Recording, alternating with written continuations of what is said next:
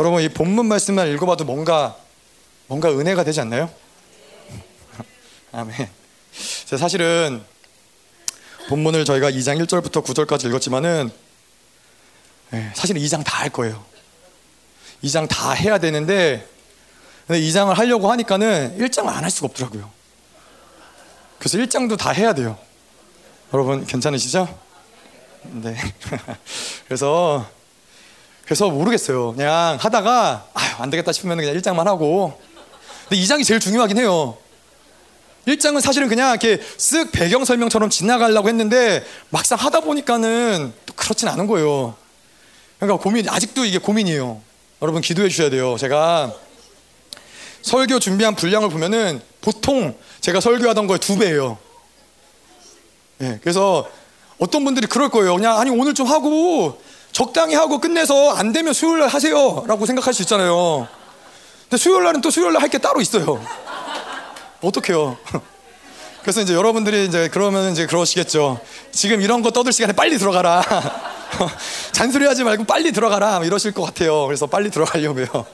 자, 그래서 저희가 학계서 뭐 그렇게 뭐 들어보신 분들도 있고 듣지 못하신 분들도 있고 근데 목사님이 안 하신 말씀은 아니더라고요. 저는 못 들어봤는데 목사님한테 여쭤보니까는 분명히 학계서 하셨다고. 그래서 예전에 이 기록엔 남아있지 않는데 테이프 설교할 때 그때 학계서를 했다고 그러더라고요. 제가 알아보니까. 그래서 자료, 자료는 없어요. 그리고 또 한 번 이 학계서를 제가 오늘 알게 됐는데 학계서를 한, 한 게 영광교회 이 뭐죠? 무슨 예배? 봉헌 예배? 예? 뭐 하여튼 그 뭐 영광교회에서 그 예배 드릴 때 학계서 가지고 목사님 말씀 전했다고 그러더라고요. 예, 그래서 학계서를 가지고 저희가 좀 이야기를 나눌 텐데 목사님이 요한일서 저희가 마지막에 했던 말씀 기억나시죠? 하나님은 사랑이시라 하면서 그때 요한일서 처음 시작하면서 목사님이 하셨던 말씀이 무엇이냐면은 아모스를 하고 요한일서에 들어간 것은 하나님의 신의 한 수라고. 그래서 그 얘기를 하시면서 뭐라고 하시냐면 아모스에 이제 이 다윗의 성전이 재건될 것, 다윗의 성전이 이제 다시 수축되고 그 성전 가운데 이제 하나님이 남은 자로 이, 이 광야 가운데 40년을 이끄신 완벽한 통치 가운데 이스라엘을 이끄신 그분의 통치가 시작되고 메시아로서 메시아로서 그분이 통치하실 것을 이야기하면서 근데 이 다윗의 장막을 어떻게 다시 재건하느냐 이게 바로 요한일서의 교제를 통해서 이것들이 재건, 재건될 거라고. 그래서 오늘 말씀은 사실 이 두 가지의 이야기를 잘 연결해 줄 수 있는 말씀이라고 예. 저는 모르겠는데 하나님이 그러셨어요. 예, 그래서 여러분 그렇게 믿고 예, 보시면 될 것 같아요. 자, 그래서 예.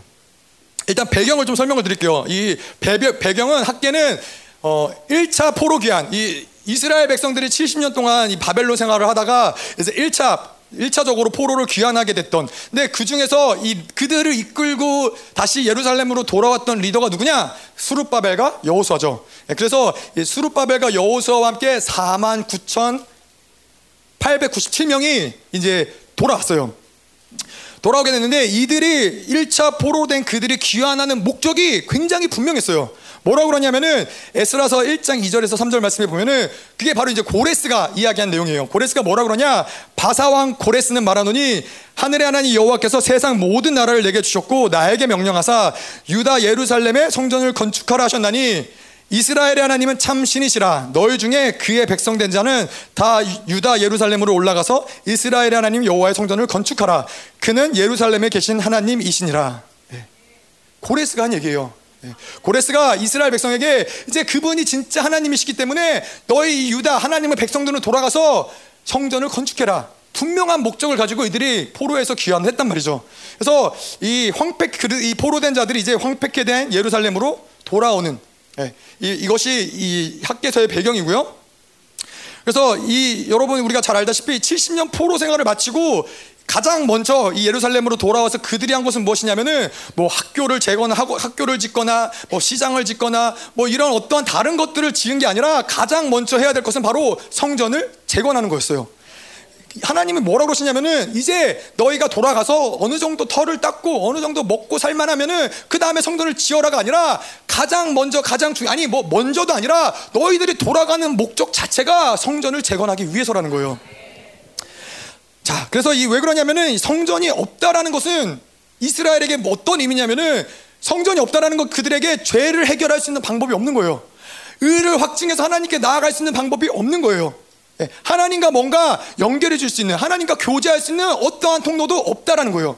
마치 여전히 그럼에도 불구하고 그들은 이스라엘이고 언약을 받은 백성이기 때문에 뭐 다른 이방인과는 다르겠지만은 근데 다른 이방인과 크게 다를 바가 없는 거예요. 특별히 구약의 시대에 성전이 없는 이스라엘은 자 그래서 성전이 없는 이스라엘을 뭐라고 성, 성경에서 얘기하냐면은 로마서 1장부터 1장 21절에 보면은 하나님을 알되 하나님을 영화롭게도 아니하며 감사하지도 아니하고 오히려 그 생각이 허멍하여지며 미련한 마음이 어두워졌나니.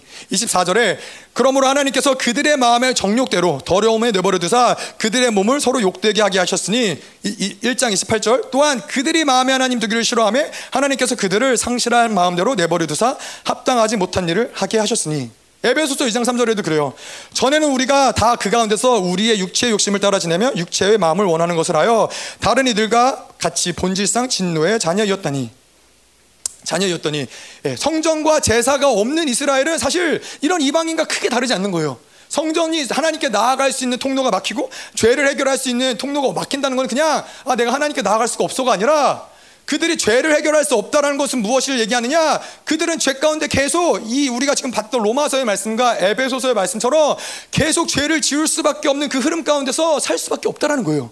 죄가 이 저희가 알고 있죠. 이 이스라엘의 1년에 한 번 이 대속죄일 날 한 번 이 모든 죄들을 이스라엘 백성의 모든 죄들을 다 모아다가 이제 보내잖아요. 근데 1년에 한 번 그 보내는 것도 사실 모든 죄를 사는 게 아니라 심판을 보려 하는 것 뿐인 거예요. 근데 그것만이라도 이스라엘 백성은 이방인과 굉장히 구별되는 거죠. 근데 만약에 이게 없다면은 이스라엘에게 죄는 계속 축적되고 축적되고 축적되고 축적되는 거예요. 죄를 해결할 길이 없는 거예요. 자, 그렇기 때문에 하나님이 이 이스라엘에게 이제 이 1, 차 포로로 돌아가는 그들에게 무엇을 요구하시냐면은 예, 가서 성전을 지으라는 거예요. 예. 뭐 저희도 마찬가지죠. 저희의 인생 가운데 가장 중요한 게 뭐, 무엇이죠? 가장 시급한 게 무엇이죠? 가장 중요하고 시급한 인생의 문제는 나를 비우고 내 안에 하나님의 성전을 세우는 거예요. 이거는 이 성경이 진리라고 하는 거는 그거는 이거는 구약의 시대나 신약의 시대나 지금 우리 가운데도 동일한 말씀인 거예요. 우리가 뭔가 하나님의 성전이 우리 안에 지어지지 않았는데 다른 뭔가를 한다. 우리가 오늘 보시겠지만은 학계를 보면서 알 깨닫겠지만은 그 인생은 고통스러운 거예요. 하나님의 성전이 없이 하나님의 성전을 재건하지 않고 하나님의 성전이 무너짐, 무너졌음에도 불구하고 여전히 그냥 내가 뭔가 내 열심으로 살아간다. 이 인생은 고통스러운 인생이라는 거예요. 그래서 그거는 누구나 마찬가지예요. 누구에게나 하나님의 성전을 짓지 않고 이 세상 가운데 무엇을 하려고 하는 모든 자들에게는 인생은 고달플 수밖에 없어요. 목사님이 굉장히 성경적이시더라고요. 제가 뭐 많이 느끼지만은 이번에도 말씀을 준비하면서 많이 깨달았어요. 아, 목사님이 이래서 그러는구나. 목사님이 왜 그래서 그런 얘기 했잖아요. 하나님을 만나기 전까지는 세상에 나가지 마라. 예. 그냥 세상에 나가지 말라는 게 아니에요. 깨지고 박살나는 인생이 되기 때문에 그래요. 예. 성전을 황폐하게 둔 채 뭔가 다른 인생의 다른 것을 구하는 자들에게는 예. 이 성경에 기록된 바가 그런 거예요. 목사님이 교회 가운데 저희들에게 뭐 너희들이 이렇게 해라 저렇게 해라 많은 부분들이 다 성경에 나온 말씀드린 거예요. 어, 지난 지난번에 윤태정 목사님도 그런 얘기 하셨죠. 예, 뭐 엘리야, 특별히 엘리사를 보면서 아 하나님의 사람들이 이렇구나. 예, 목사님이 그냥 뭐 뭐 뭐 아 이거 아니, 아닙니다. 별로 좋은 흐름 아니죠 이거. 예. 예. 목사님이 하시는 많은 부분들이 아, 굉장히 성경적이라는 게 보이더라고요. 네. 어쨌건 그래서 음. 이 저희가 지금 배경 설명을 하고 있는 거예요. 그래서 선, 이 성전 건축을 이제 진행을 하죠. 진행을 하는데 이 다리오 왕의 이제 2년째 이 언제를 이야기하느냐면은 BC 520년을 이야기하는 거예요. 자, 이게 지금 1장 1절에 나오는 말씀이에요. 1장 1절에 보면은 다리오 왕 제2년 여섯째 달 곧 그 달 초하루에 여호와의 말씀이 선지자께로 말미암아 스알디엘의 아들 유다 총독 스룹바벨과 여호사닥의 아들 대제사장 여호수아에게 임하니라 이르시되 그래서 이 다리오 왕 2년은 BC 520년을 의미하는 건데 자 고레스 칙령이 이제 BC 538년이라고 쳤을 때 이 지금은 200, 520년인 거예요 학계가 그러면 몇 년의 시간이 흐른 거죠? 고레스가 가라 가서 너희들의 성전을 참신이신 여호와의 성전을 세워라라고 선포한 이후에 몇 년이 지난 거예요? 예? 말하는 것 같기도 하고 안 하는 것 뭔가 들리는 것 같은데 538 빼기 520이 뭐죠? 예, 18이죠. 그래서 18년이 지났는데 누가 누구예요?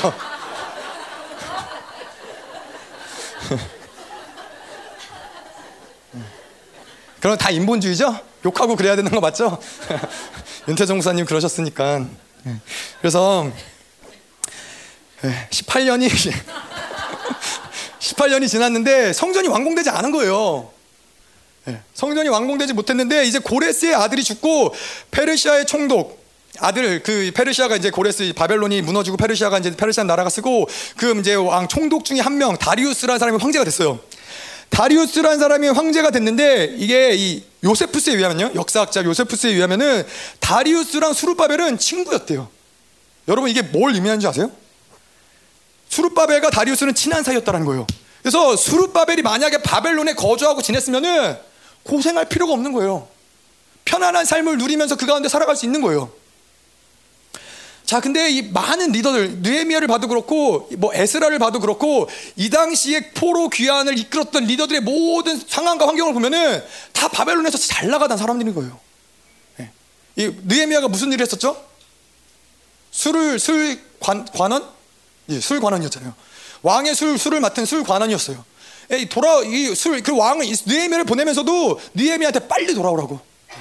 굉장히 바벨론에서 걱정 없이 편안하게 잘 살 수 있었던 사람인데 근데 이들을 하나님이 이, 이 보내신단 말이에요. 근데 하나님 보내기 전에 여러분들 잘 알겠지만은 니에미아가 이스라엘 땅에서 형제들이 고통받는 소리에 어쩔 수가 없는 거예요. 어떻게 할 수가 없는 거예요. 그래서 하나님께 기도하고 왕에게 얘기하고 이제 이들이 바벨론에서 돌아오죠. 바벨론에서 성전을 짓기 위해 성벽을 짓기 위해 그리고 이 백성들을 다시 온전하게 세우기 위해 이들이 돌아온단 말이에요. 자, 이들이 그럴 수 있었던 이유가 뭐예요? 이들이 그럴 수 있었던 이유는 뭐냐면은 이들은 바벨론의 시민이기 이전에 이들은 하나님의 나라의 후사였던 거예요. 하나님의 시민이기 때문에 바벨론이 주는 것쯤은 뭔가 대단하게 여기지 않는 거예요. 뭐 예를 들어서 뭐 그럴 수 있어요. 어, 조선시대 암행어사가 있잖아요. 조선시대 암행어사는 왕의 어명을 받은 자들이죠. 그래서 이 자들은 이, 이 변장을 하고 아니면 뭐 자기의 신분을 숨긴 채로 골 구석구석 팔도 전국 팔도 구석구석을 다니면서 이제 본단 말이에요. 예, 좀잘 이 모든 왕의 명령에 따라서 모든 게 잘 진행되고 있는지 잘 법을 지키고 있는지. 근데 때로는 이 동네 거렁뱅이 모습처럼 하고 돌아다녀요. 때로는 뭔가 이 고위 간직에 있는 어떤 사람처럼 하고 다녀요. 또 때로는 뭐, 뭐 정말 돈이 많은 부자처럼 이런 모든 모습을 하고 다닌단 말이에요. 근데 그것들이 뭐 거렁뱅이의 삶을 살든 뭔가 굉장히 많은 지위와 부를 가지고 있는 삶의 모습이든 그것들이 이 사람들에게 아무 의미가 없어요. 왜요? 이 사람들은 왕의 명령을 받은 자들이에요. 예, 이 땅에서 그 땅에서 뭔가 암행어사로 지내면서 왕의 명령을 가지고 왕의 어명을 가지고 살아가는 자들이지 뭔가 이, 이 자기가 지금 어떤 내가 지금 거지같이 행세하고 있느냐 내가 뭔가 지금 잘 나가는 어떤 삶의 모습으로 살아가고 있느냐 중요하지 않단 말이에요. 정확히 다니엘도 그랬고 니에미아도 그랬고 에스라도 그랬고 수르바벨도 그랬고 정확히 자기들이 누군지 아는 거예요. 자기를 하나님이 어떠한 존재로 부르셨는지를 잊지 않는 거예요. 그렇기 때문에 그런 자들은 바벨론을 뒤로하고 자연스럽게 이스라엘로 돌아올 수 있는 거죠. 자, 그래서 이 이렇게 수룹바벨이 또 여호수아와 또 이렇게 어 뭐 저희가 잘 아는 뭐 학계, 스가랴 다 이런 사람들이 이 포로 귀환 시대 때 지냈던 사람들이죠. 자, 그래서 이 사람들이 이제 이제 왔는데 1차 포로 귀환 때 그래서 수룹바벨과 여호수아가 왔는데 다리우스가 수룹바벨에게 굉장히 많은 지원을 해줘요. 그래서 저는 목사님이 이렇게 말씀하신 게 이해가 돼요. 이 성전을 성벽을 짓고 성전을 짓는 것을 보면서 그러잖아요. 이 이들이 그냥 뭔가 이들이 없는 가운데서 뭔가를 만드는 게 아니라 왕이 모든 것들을 다 주고 옆에 있는 고을들에게 막 얘기하는 거예요. 너희들이 그들을 도와라. 도울 수 있는 모든 것들을 모든 자재들을 내가 다 주겠다. 이 모든 것을 보면서 아 목사님이 왜 나는 뭔가 빚을 내서 성전을 짓지 않는다. 난 우리가 뭔가 가진 거로 짓는 게 아니라 이게 이해가 되는 거예요. 왜냐 성경에 그렇게 기록됐기 때문에 하나님의 성전이 어떻게 건축되느냐 그분의 방법으로 우리가 생각하지 못한 방법으로 그분이 하신다라는 거예요. 자, 그래서 이렇게 다리우스의 지원을 받고 성전 건축을 시작을 합니다. 근데 성전 기초를 놓았어요. 성전의 기초를 놓았는데 여러 가지 방해들이 있었어요. 뭐 정치적인 방해도 있었고 경제적인 방해도 있었어요. 뭐 사마리아 사람들이 뭐 와서 이제 할 때 뭐 우리도 같이 돕겠습니다 할때어뭐 느헤미야가 아니죠. 그 수르바벨 여호수아가 아니다. 너, 우리는 우리가 너희들은 이 일에 참여할 바가 아니다. 그러면서 이들이 그냥 이런 성전을 지을 때 그렇게 거절됐던 그들이 와서 막 방해를 논단 말이에요. 성전을 짓지 못하도록. 자, 그런 이런 많은 여러 가지 방해들로 인해서 이제 성전의 기초를 깔았는데 그 다음에 재건이 멈춰졌어요. 이 시간이 성전 재건이 이제 기초를 깔고 나서 지난 시간이 몇 년이냐? 15년이라는 시간이 지나간 거예요. 네. 자, 그래서 이, 이 이스라엘 유다 백성들이 뭐라 그러냐면은 하나님 우리가 성전을 안 짓겠다는 게 아니에요. 그런데 아직은 아니라는 거예요. 나중에 하겠다라는 거예요. 아직은 시기가 아니라는 거예요. 네. 자, 자 그래서 이렇게 이게 이제 지금 저희가 좀 이제 학계를 들어가면서 좀 기억해야 될 좀 배경이고요. 학계는 전체적으로 네 가지 메시지로 좀 구성이 돼요. 그래서 첫 번째는 학계 1장에서 보면은 크게 크게 큰 대지를 보면은 예, 학계 1장은 성전 재건을 하나님이 요청하시고 그 요청에 백성들이 응답하는 모습이 나와요. 자 그리고 학, 학계에서 이제 2장 1절에서 9절부터가 두 번째 메시지인데 이거는 하나님이 이스라엘 그 유다 백성들을 향한 격려의 메시지 메시지예요. 그래서 오늘 우리 그 말씀의 제목처럼 성전의 나중의 영광이 이전의 영광보다 더 크리라. 예, 이스라엘 백성들을 격려하시는 말씀 나와요. 자 그리고 이제 2장 10절부터 19절까지가 세 번째 메시지인데 백성의 부정함과 거룩함을 말씀하시면서 이제 회개하고 돌이켜 너희들이 성전을 재건할 때 예, 하나님이 복을 주실 것이다. 예, 복을 약속하시는 말씀이 세 번째 메시지예요.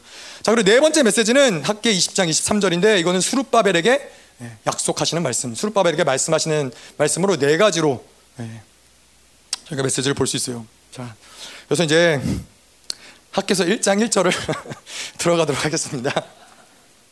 아, 제가 생각해도 웃기네요. 기도라도 짧게 하지 그냥 아주. 아, 뭐 하여튼 뭐 하는 데까지 하고 뭐 2장 2장 못 들으면 어때요? 가장 중요한 말씀이고 하나님이 그 말씀 가운데 열방교를 향해서 선포하실 말씀이 있겠지만은 뭐 못 들으면 어때요? 그렇죠?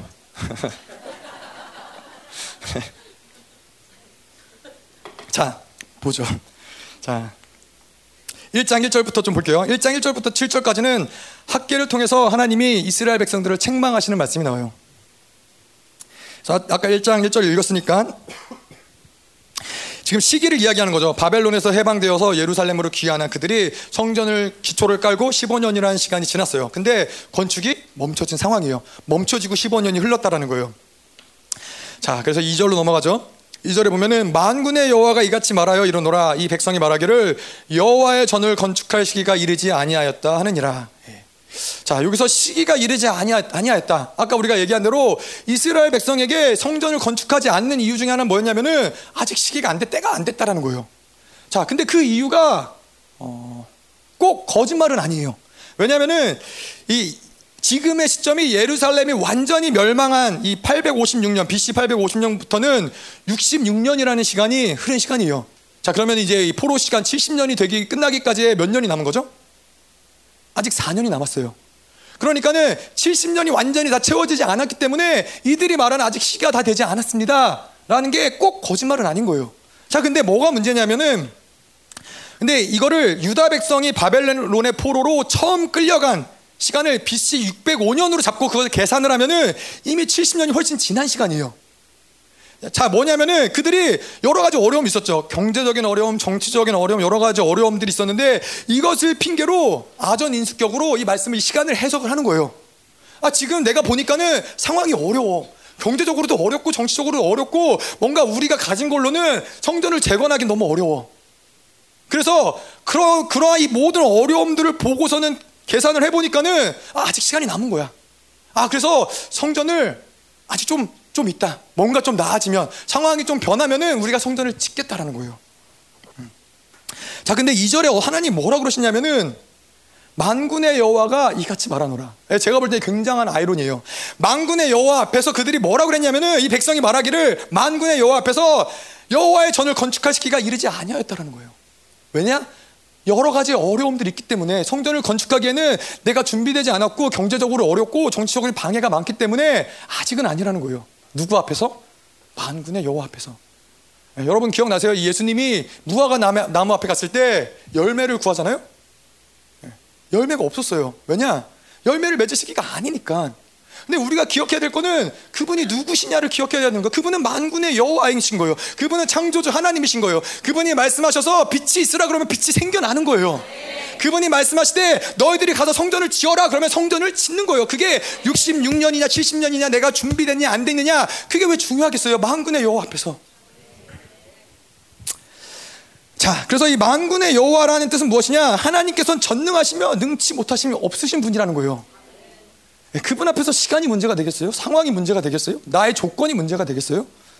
자, 그래서 이 아브라함이 뭐라 그러죠? 아브라함이 그분 이 어떠한 믿음을 가지고 있었냐면은 로마서 4장 17절에 보면은 하나님은 죽은 자를 살리시며 없는 것을 있는 것으로 부르시는 이라는 거예요. 그게 아브라함의 믿음인 거예요. 네. 문제될 게 없는 거예요.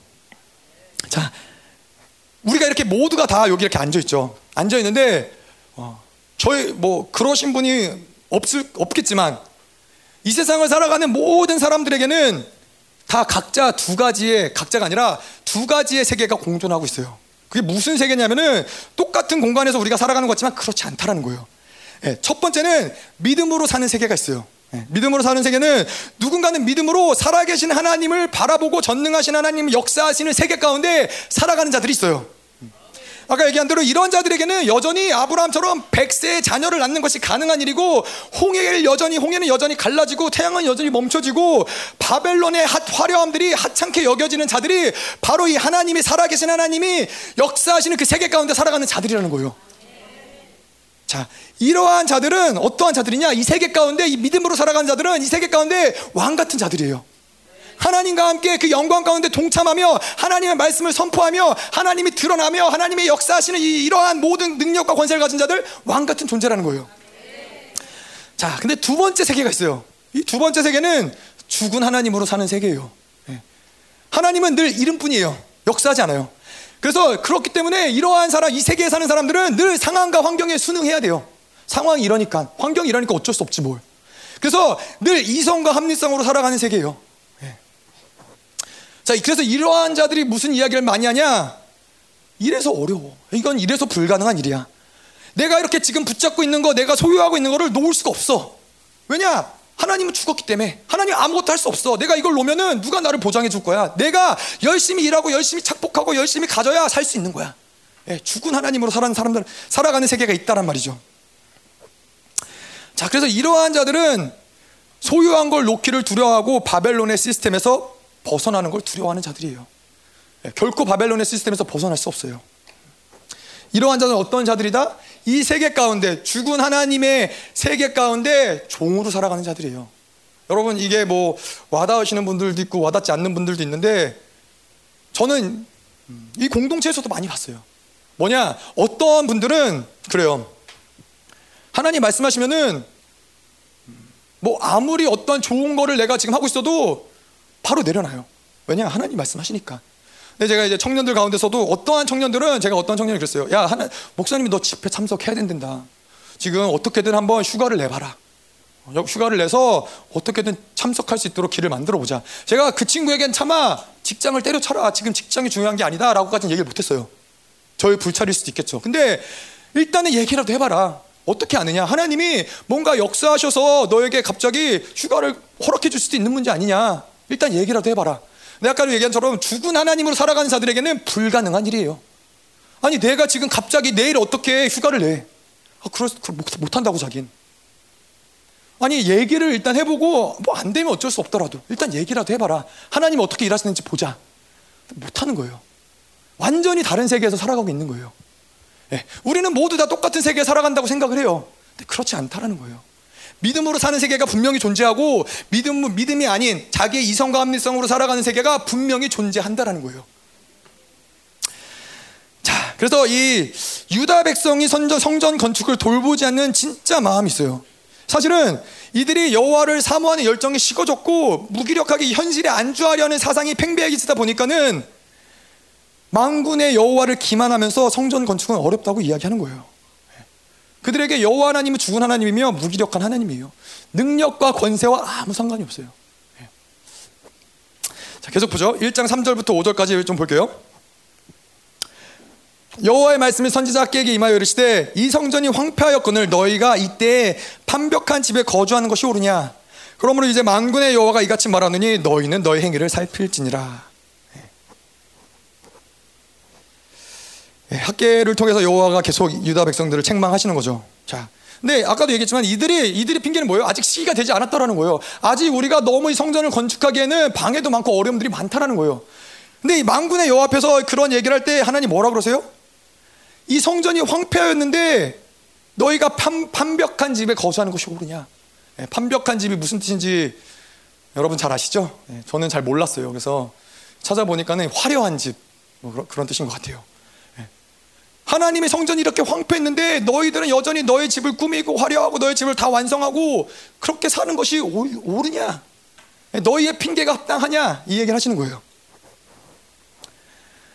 자, 이 귀한 유다 백성들이 이 성전을 황폐하게 내버려두고 자신들의 집은 완성되었고 호화로운 장식도 지장이 된 거예요. 예. 근데 여러분 우리가 기억해야 될 건 뭐냐면은 그들이 처음부터 이런 폐역함으로 시작하지 않았다라는 거예요. 하나님이 이들을 부르셨을 때 바벨론에 어떤 자들은 바벨론에서 잘 살고 있는 자들도 있었을 거예요. 바벨론에서 많은 것을 누리고 있는 자들도 있었을 거예요. 근데 하나님이 고레스를 통해서 뭐라고 얘기하셨냐면은 너희는 돌아가서 참신이신 여호와의 하나님의 성전을 건축하라, 재건하라. 이 말씀을 듣고 포기하고 여기까지 온 자들인 거예요. 그냥 원래부터 폐역했던 자들이야. 원래부터 자기만 생각하고 자기만 좋아하는 자들이 아니라 하나님의 성전을 건축하기 위해서 다시 황폐한 이스라엘 땅으로 돌아온 자들이라는 거예요. 저희들이 사실 그렇잖아요. 저희들이 뭐 여러 뭐 나라 곳곳에서 뭐 전국 곳곳에서 전 세계 곳곳에서 여러분들이 왜 여기 오셨어요?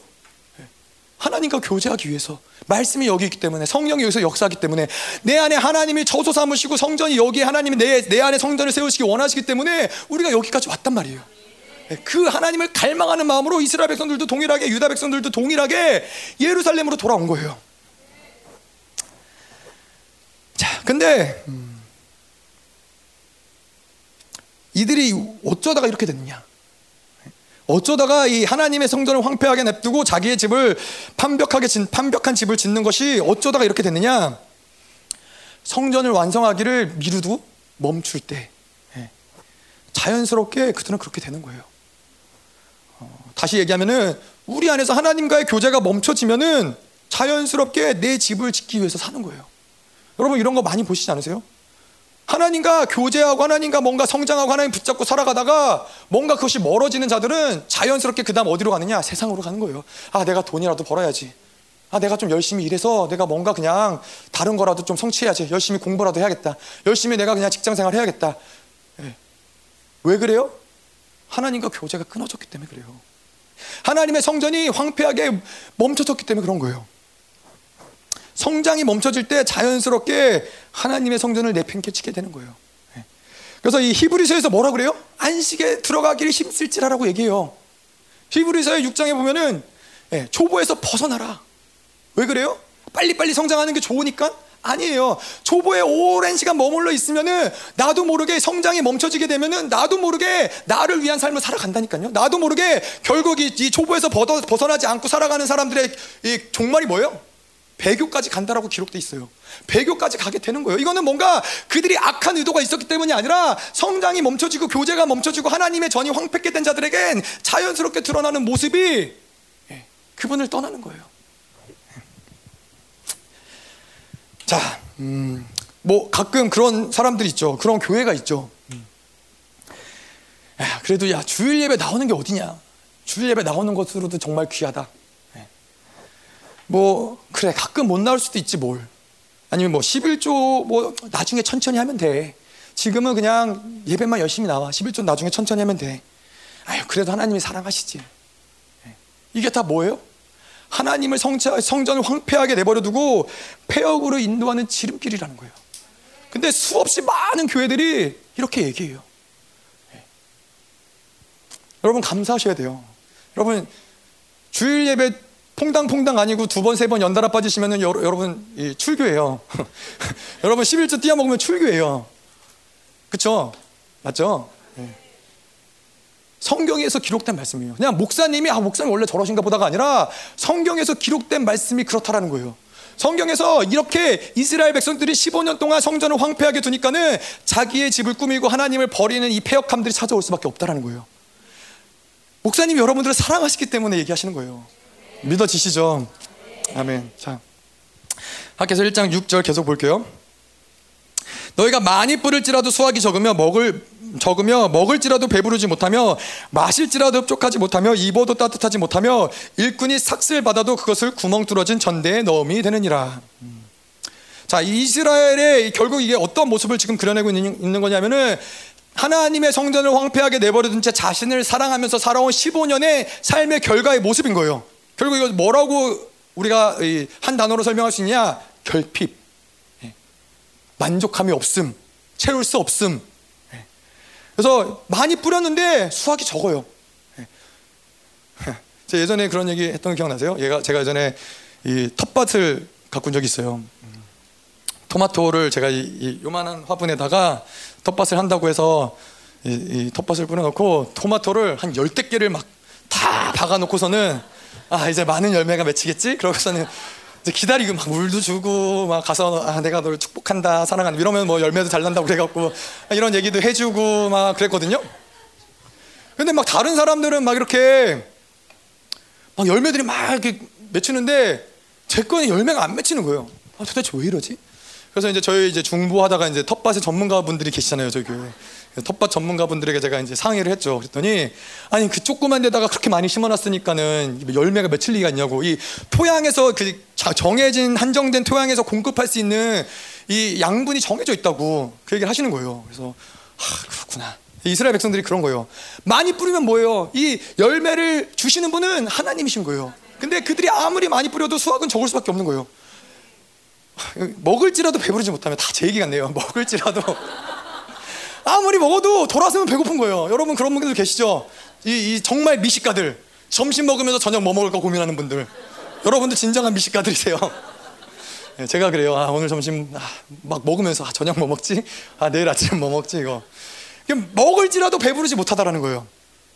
마실지라도 흡족하지 못하고 입어도 따뜻하지 못하고 일꾼이 삭슬 받아도 그것을 구멍 떨어진 전, 뚫어진 전대에 넣는 것 같다. 자, 하나님 없이 만드는 인생은 결국은 그렇다라는 거예요. 하나님 없이 인생 가운데 우리가 무엇을 한들 그런 것들은 깨진 항아리에 물을 붓는 것과 같은 거예요. 아무리 물을 열심히 붓고 또 붓고 또 부어서 뭔가 채워지는 것 같은데 돌아서면 아무것도 남는 게 없어요. 예. 예, 저희가 가끔 그럴 때 있잖아요. 저희가 뭐, 음, 뭐 가끔 이제 뭐 이렇게 보통 리더 모임 할 때나 뭐 그럴 때 목사님이 아, 뭐 우리 아, 우리 한번 뭐 북한이라도 한번 다 같이 가야 되지 않겠습니까? 뭐 우리 뭐 다 같이 제주도 한번 가자고. 뭐 이제 그러면 이제 다들 이제 뭔가 막 마음에 들뜬 마음들이 싹 올라오잖아요. 그러면서 막 다들 막, 아, 근데 제주도는 여기가 좋아요. 뭐, 제주도 가면 뭐, 이거 해야 돼요. 제주도 가면은 뭐, 회를 먹어야 되고, 뭐, 말고기 삼합을 먹어야 되고, 뭐, 흑돼지를 먹어야 되고, 막 다들 막, 근데 뭐, 여긴 너무 비싸고, 막 이런 얘기 하면서 막 다들 하하호호 막 그러면서 막 즐거워 하잖아요. 아, 뭐 남자들은 같이 가면 안 돼요. 뭐 여자들은 같이 가면 안 돼. 막 이러면서 막 싸우기도 하고 즐거워하기도 하고 그런데 실제로 간 적은 없어. 바벨론의 삶이란 바로 그런 거예요. 바벨론의 삶이란 이런 허상과 같은 거예요.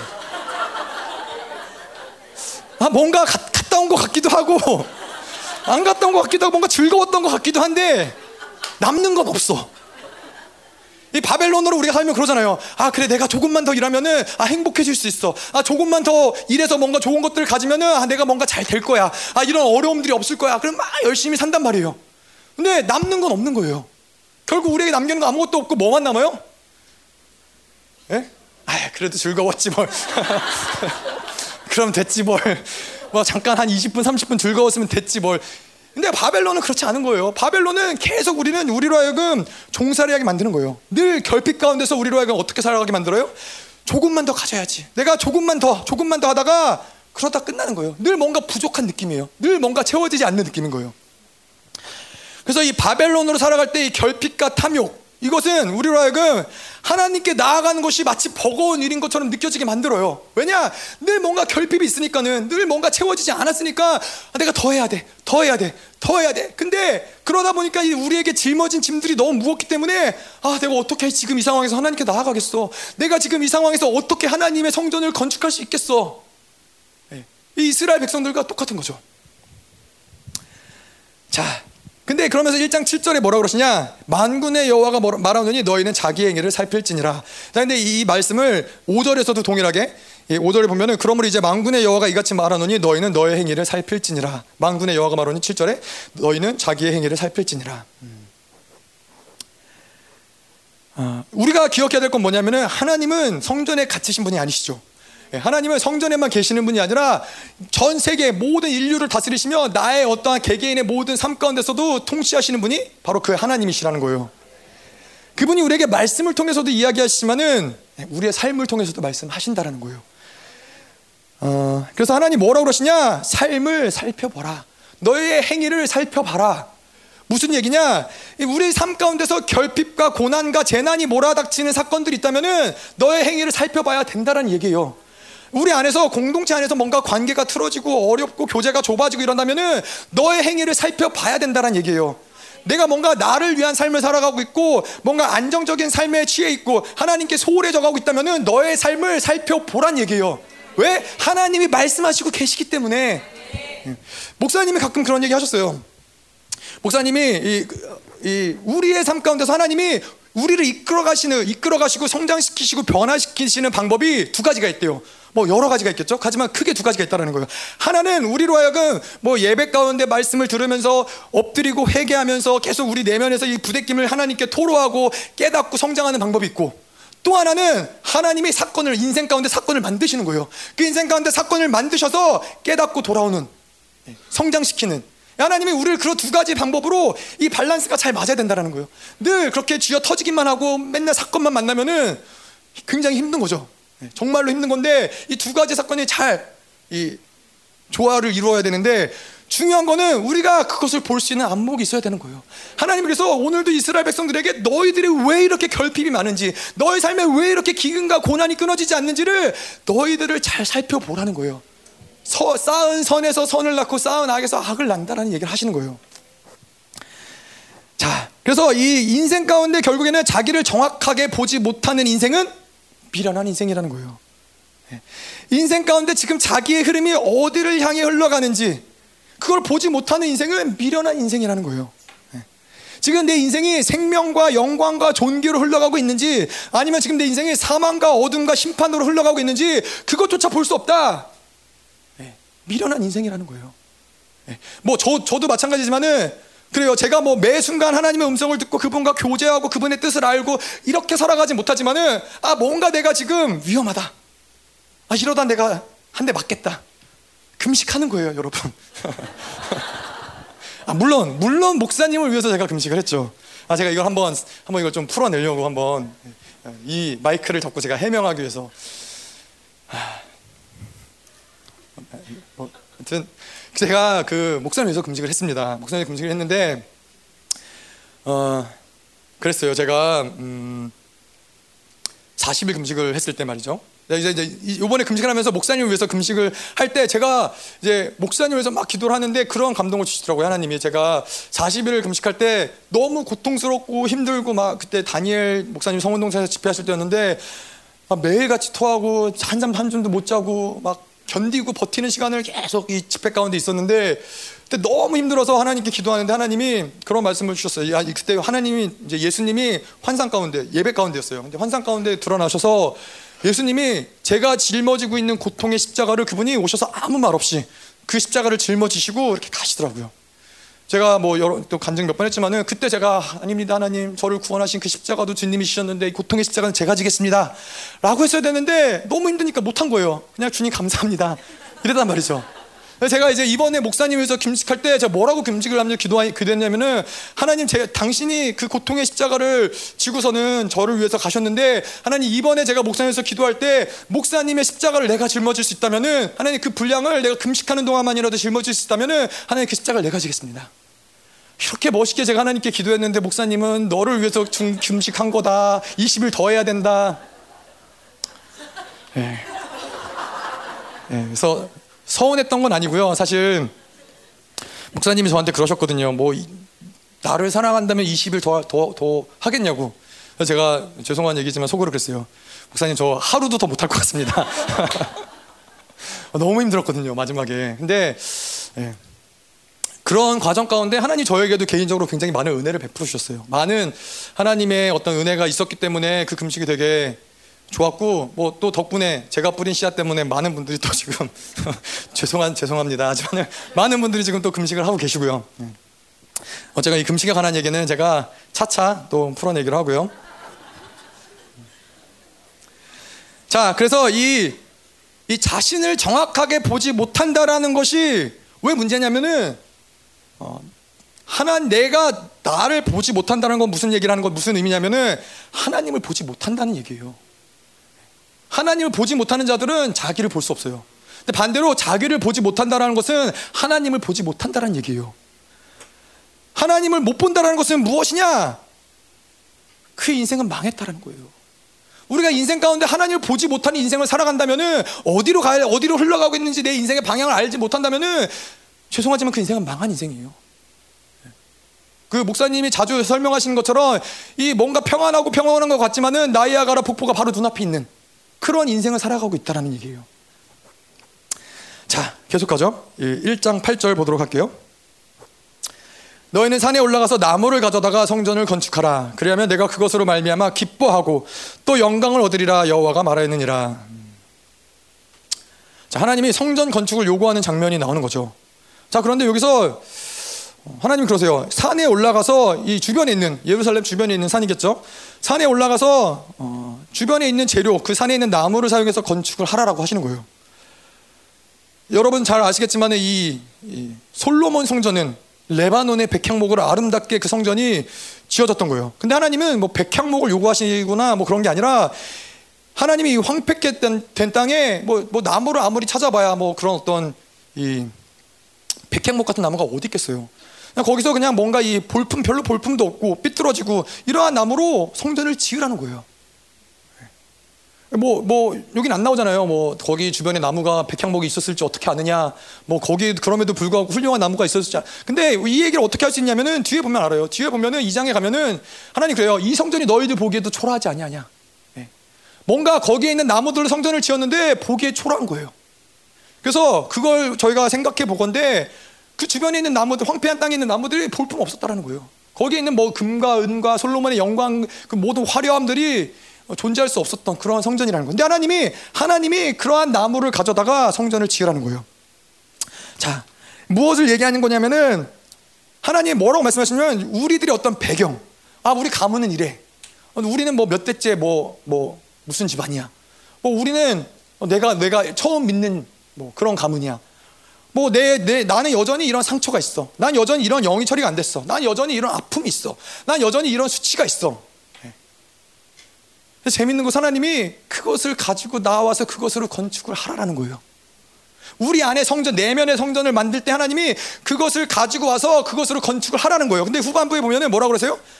그것으로 말미암아 내가 기뻐하고 또 영광을 얻으리라. 자, 하나님이 지금 부정한 것들로 하나님은 저를 건축하라는 얘기예요? 아니에요. 하나님 무엇을 얘기 우리 무엇을 말씀하시는 거면 말씀하시는 거냐면은 내가 드릴 게 없고 가진 게 없고 찢기고 너덜너덜해진 마음뿐인데 그것을 드리라는 거예요. 우리의 가장 큰 문제, 이 성전 건축하는데 가장 큰 걸림돌, 우리의 가장 큰 문제는 뭐냐면은 볼품 없고 초라하고 수치스럽다고 여기는 것들을 하나님께 드리지 않는 거예요. 예, 제가 예전에 청년 때 그런 적이 있었어요. 청년 때 정말 뭐 가난하고 힘들고 뭐 그런 시절이었던 것 같아요. 근데 제가 기억하기로는 그래요. 뭔가 이게 이 누나랑 저랑 이제 둘이 살았는데 집값을 내야 되는데 집값을 낼 수가 없었어요. 렌트비를 내야 되는데 렌트비를 낼 수가 없었어요. 그날 그달 뭔가 이렇게 어, 늘 빠듯하게 살았기 때문에 무슨 사건이 터지면은 돈이 없는 거예요. 집값을 낼 수가 없는 거예요. 근데 그런 어느 날 제가 이제 청년 예배를 갔어요. 청년 예배를 가서 예배를 드리는데 아무리 지갑을 열어봐도 돈이 없는 거예요. 그냥 주머니에 1달러짜리 하나. 그거 말고 하나님께 드릴 게 아무것도 없는 거예요. 그래서 이제 그거를 가지고 헌금을 드렸죠. 헌금을 드리고 돌아와서 자리에 앉았는데 막 눈물이 나는 거예요.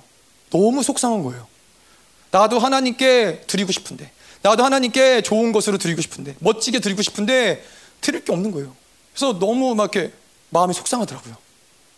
근데 그때 계속 하나님이 이 그 장면들을 생각나게 하시면서 내가 가장 기뻐했던 헌금은 바로 그 1달러짜리 그 헌금이라고. 왜냐? 내가 정말 볼품없다라고 생각했던 그 통해하는 마음을 가지고 하나님께 드렸을 때 하나님은 그 마음을 가지고 하나님의 성전을 아름다운 성전을 만드시고 그 성전을 기뻐 받으신다라는 거예요. 네. 뭐 우리가 이장에 가서도 얘기하겠지만은 솔로몬의 화려한 성전도 주님이 기뻐하셨어요. 네. 하지만은 이 성전은 또 다른 차원인 거예요. 예, 그거는 오늘 2장 가서 갈 수 있으면 2장 가서 얘기해 보도록 하고요. 자, 그래서 하나님이 원하시는 성전이 무엇이냐? 유다 백성의 마음을 하나님께 돌이킬 것을 요구하신 것이지 뭔가 화려한 성전을 요구한 게 아니에요.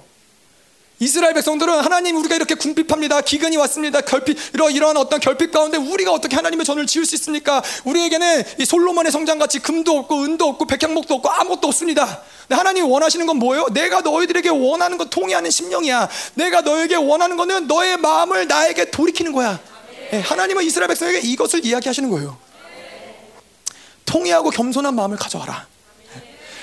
하나님은 통해하고 겸손한 마음으로 지어지는 성전을 요구하시는 것이고 그 통해하고 겸손한 마음으로 하나님을 프로스할 때 하나님을 향할 때 하나님이 기뻐하시며 그의 영광을 드러내시고 그분이 우리 가운데서 그 처소를 삼으시고 성전 삼으시고 임재하신다라는 거예요. 네.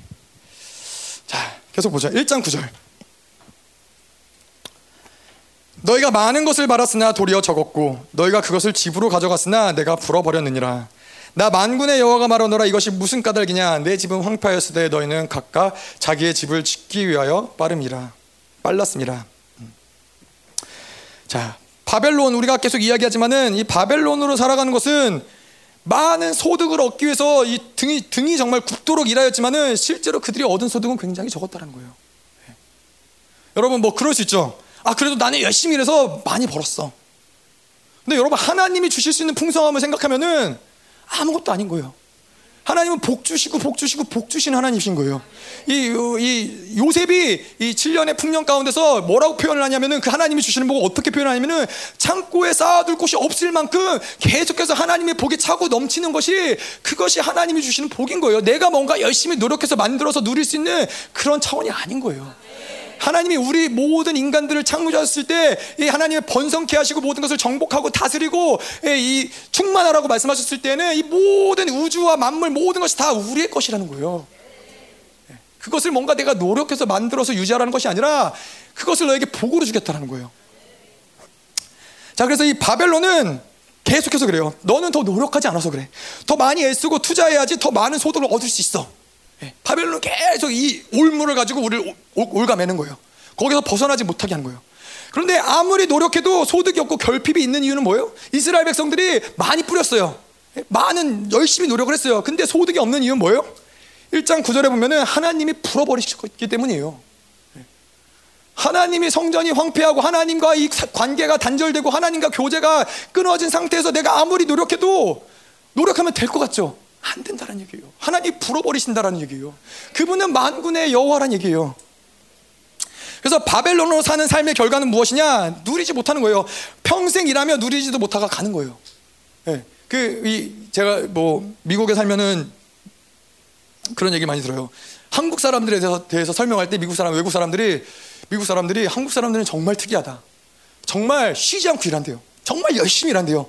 정말 악착같이 돈을 번대요. 악착같이 돈을 벌어서 집을 줘요. 집을 사요. 악착같이 막 정말 자녀들도 정말 내팽겨치고 뭐 내팽겨치는 게 어쩔 수 없어서 자녀들도 버려두고 뭐 정말 밤낮 가리지 않고 열심히 일해가지고서 차를 사고 집을 사고 더 좋은 집을 사는데 근데 정작 그 집에 있는 시간이 없어요. 정작 그 차를 타고 다니는 시간이 없어요. 바벨론의 삶이란 그런 거예요. 여러분이 아무리 많이 벌면 뭐예요? 결국에는 뭐 돈을 벌고 안 벌고의 문제가 아니라 우리는 계속해서 바벨론을 살아가면은 그 돈을 얻기 위해서 살아가고 그 돈을 지키기 위해서 살아가고 그 돈을 빼앗기 위해서 살아가는 삶이 바로 바벨론의 삶이라는 거예요. 예, 하나님의 하나님으로 살아가는 자들은 뭐예요? 내가 무엇을 가졌든 가지지 않든 그게 문제가 되지 않는 거는 하나님으로 사는 자들에게는 모든 것들을 누리는 삶을 사는 거예요. 없어도 그분이 계속해서 뭔가를 주시는 거예요. 음. 자, 그래서 이 망군의 여호와가 말하노라 이것이 무슨 까닭이냐? 내 집은 황폐했을 때 너희는 각각 자기의 집을 짓기 위하여 빨랐습니다. 하나님이 유다의 소산, 벌어, 어, 불어버리신 까닭이 무엇이죠? 하나님 물어보시는 거예요. 유다의 소산을 불어버린 이것이 무슨 까닭이냐? 내가 왜 그렇게 했느냐? 너희들의 인생이 늘 피곤하고 결핍하고 핍전한 삶을 살면서 만족할 수 없는 것이 무슨 까닭이냐? 네, 그러고 대답하시죠. 그들이 자신을 사랑함으로 하나님의 성전을 황폐하게 두고 자신의 만족과 안위를 위해서 자기의 집을 세우는데 빨랐다라는 거예요. 우리가 계속 기억해야 돼요. 결핍과 기근 때문에 성전을 짓지 못하는 게 아니라 그 반대인 거예요. 성전을 짓지 않기 때문에 그 인생에 결핍이 있는 거예요. 근데 이것을 잘못 생각하면 그 인생은 계속 이, 이 도, 뭐냐 다람쥐가 쳇바퀴 돌듯이 계속 반복해서 결핍과 기근과 문제와 소문과 난리와 이 반복될 수밖에 없는 거예요. 왜냐? 우리는 뭔가 이게 문제인 줄 알기 때문에. 근데 이게 문제가 아니라 너희들의 진짜 문제는 하나님을 성전을 황폐하게 내버려 둔 것. 이 성전을 황폐하게 내버려 두고 너희 자신의 집들을 화려하게 만든 그것을 끊어내지 않고서는 기근과 결핍이 끊어, 끊어질 수 없다라는 거예요. 뭐 저희가 계속 보겠지만은 이 뒤에 가면은 그런 얘기 하세요. 너희들이 성전을 짓기로 거, 결단하고 돌아섰을 때 하나님 바로 무엇을 얘기, 얘기하시냐면은 성전이 아직 완성되지도 않았어요. 근데 하나님 뭐라고 얘기하시냐면은 내가 오늘 너에게 복을 주겠다라고 얘기하세요. 하나님 원하시는 게 뭐예요? 우리로 하여금 뭔가 완벽한 화려한 눈에 보기에 좋은 뭔가 그럴듯한 성전을 지으라는 게 아니라 나를 향해서 돌이키라는 거예요. 우리가 하나님을 향해서 그 아버지를 향해서 프로스 할 때 그분을 바라볼 때 그분을 일하시기 시작하시는 거예요. 복 주시기 시작하는 거예요. 우리의 인생의 흐름들이 완전히 바뀌는 거예요. 아멘. 자, 계속 보죠. 음. 자, 1장 10절 11절 볼게요. 그러므로 너희로 말미암아 하늘은 이슬을 그쳤고 땅은 산물을 그쳤으며 내가 이 땅과 산, 이 땅과 산과 곡물과 새 포도주와 기름과 땅의 모든 소산과 사람과 가축과 손으로 수고하는 모든 일에 한재를 들게 하였느니라. 예. 한재 예. 무슨 뜻인지 잘, 잘 몰라요. 예. 찾아보니까 뭐 가뭄 뭐 이런 거예요. 맞, 맞죠? 예? 아, 다 모르시는 거예요 혹시? 뭔가 그러면 기분이 좋은데. 나만 모르고 있었던 게 아니라면은 한재가 뭐 약간 그런 뜻인 것 같아요. 가뭄, 뭐, 뭐 결핍, 뭐, 잘, 뭐 그런 뜻인 것 같아요. 자, 그래서 근데 여기서 보면은 이 재밌어요. 뭐가 재밌냐? 이, 이 10절에 보면은 그러므로 너희로 말미암아 하늘은 이슬 그쳤고 땅은 산물을 그쳤다라고 얘기를 해요. 어, 그들에게 있는 이러한 결핍들, 그들이 당하고 있는 이런 기근들은 사실 하나님의 심판이죠. 근데 하나님이 우리를 미워해서가 아니라는 거예요. 우리가 때로 굉장히 많은 오해를 해요. 예, 하나님이 나를 미워해서 그래. 하나님은 나를 사랑하지 않아. 내가 이렇게 힘든 거는 하나님이 별로 나에게 관심이 없어. 하나님이 뭐 우리 가정이 이렇게 어렵고 힘들고 이러한 시간들을 겪는 거는 그분이 날 사랑하는지 모르겠어. 그분이 사랑한다면 어떻게 우리를 이렇게 내버려 둘 수 있어? 아니 어떻게 이런 기근이 올 수 있어? 아니 하나님이 우리를 포로 포로 생활에서 그냥 뭔가 이제는 오랜 시간 이 바벨론에 살아가면서 익숙해졌는데 왜 우리를 포로로 돌아가게 하시고 왜 우리에게 이런 어려움들을 주시는 거야? 하나님이 우리를 살아가신 거 맞아? 그게 하나님의 음성이 맞았어? 그렇게 하는 게 맞아? 네, 우리는 이런 많은 착각들을 한단 말이에요. 근데 뭐라고 나와 있어요? 너희로 말미암아 하늘은 이슬을 그쳤고 땅은 산물을 그쳤으며 이러한 모든 결핍의 근원적인 이유는 유다 백성으로 말미암아, 말미암아 일어난 결과라는 거예요. 땅이 황폐하여 주고 소산이 없고 기근이 찾아오면 하나님의 자녀들이 하나님의 자녀됨을 떠나서 종이 되고 세상을 섬기고 자신을 사랑할 때 자연스럽게 생겨나는 일이라는 거예요. 그래서 그러죠. 이 모든 땅들이 모든 만물들이 하나님의 아들들이 일어나기를 고대한단 말이에요.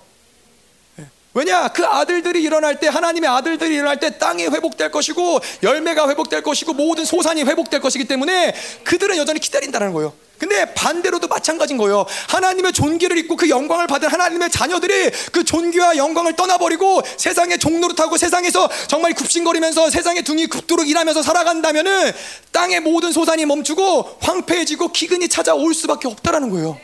여러분들이 그런 존재라는 거예요. 자, 그래서 이 모든 이, 이 결핍으로 인해서 하나님을 재건하지 못한다는 게 아니라는 거예요. 하나님을 향하지 않았기에 찾아오는 결핍이라는 거예요.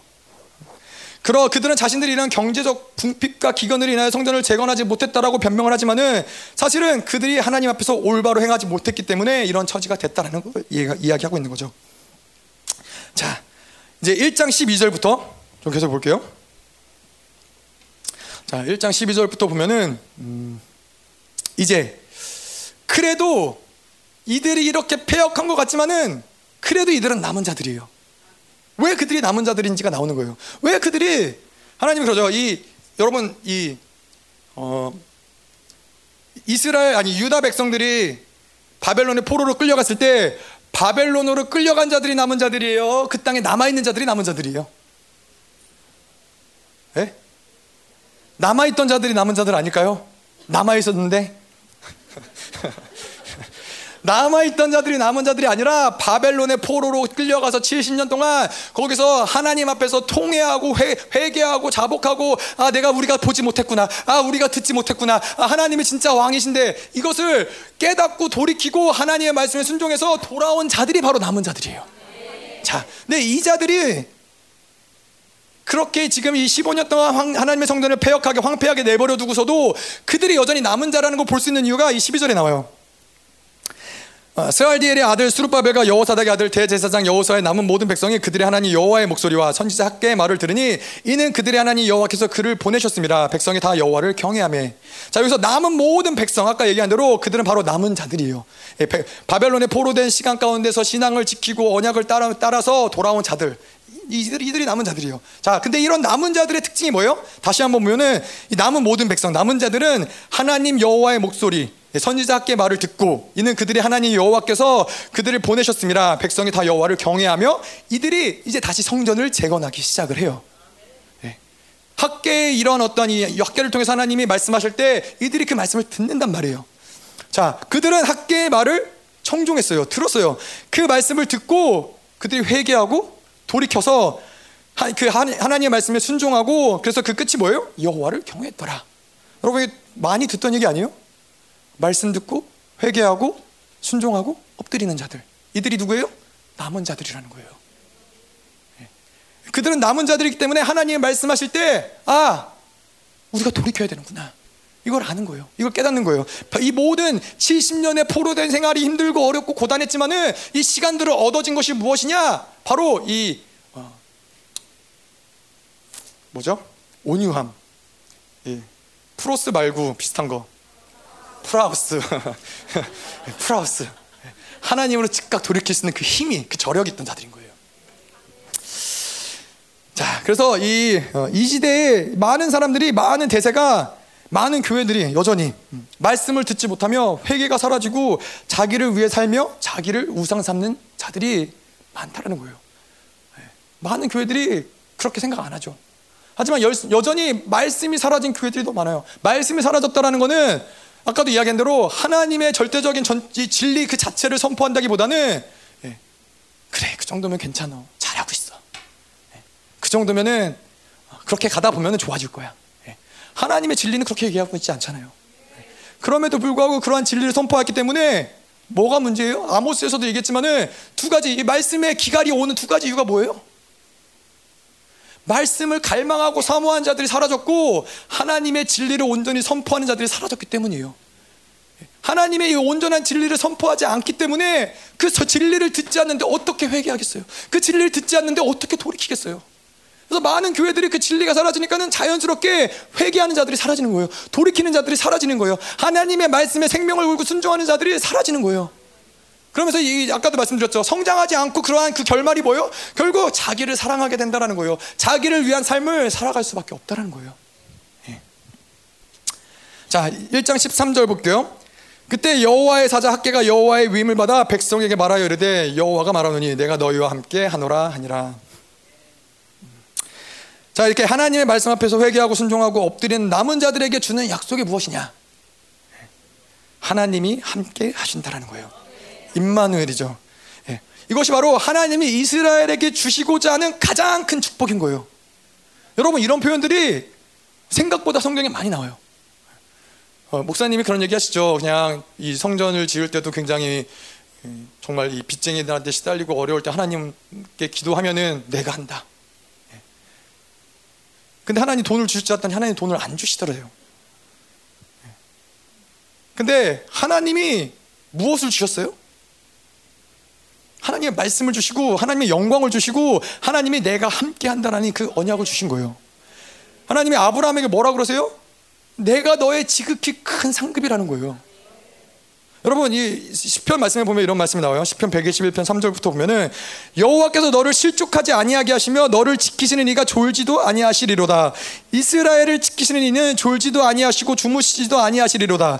여호와는 너를 지키시는 이시라. 여호와께서 내 오른쪽에서 내 그늘이 되시나니 낮에 해가 너를 상하게 하지 아니하며 밤에 달도 너를 해치지 아니하리로다. 여호와께서 너를 지켜 모든 환란을 면하게 하시며 또 내 영혼을 지키시리로다. 여호와께서 너의 출입을 지금부터 영원까지 지키시리로다.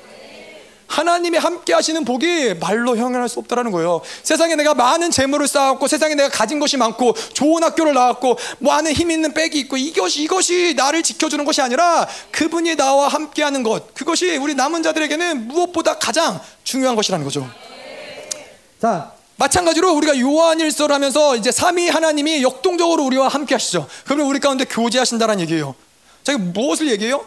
삶의 모든 순간 우리가 어느 곳을 가든 어떤 환경에 있든 누구를 만나든 삶의 어느 순간에도 하나님이 끊임없이 그 삼위 하나님이 끊임없이 우리 안에서 일하시며 역동하시며 함께 우리 우리와 동행하신다는 얘기예요. 내가 그 의미는 내가 무엇을 짊어질 필요가 없어요. 내가 무엇을 책임질 필요가 없어요. 내가 뭔가를 내가 지키고 보호하고 뭔가 애써서 뭔가를 만들 필요가 없다라는 거예요.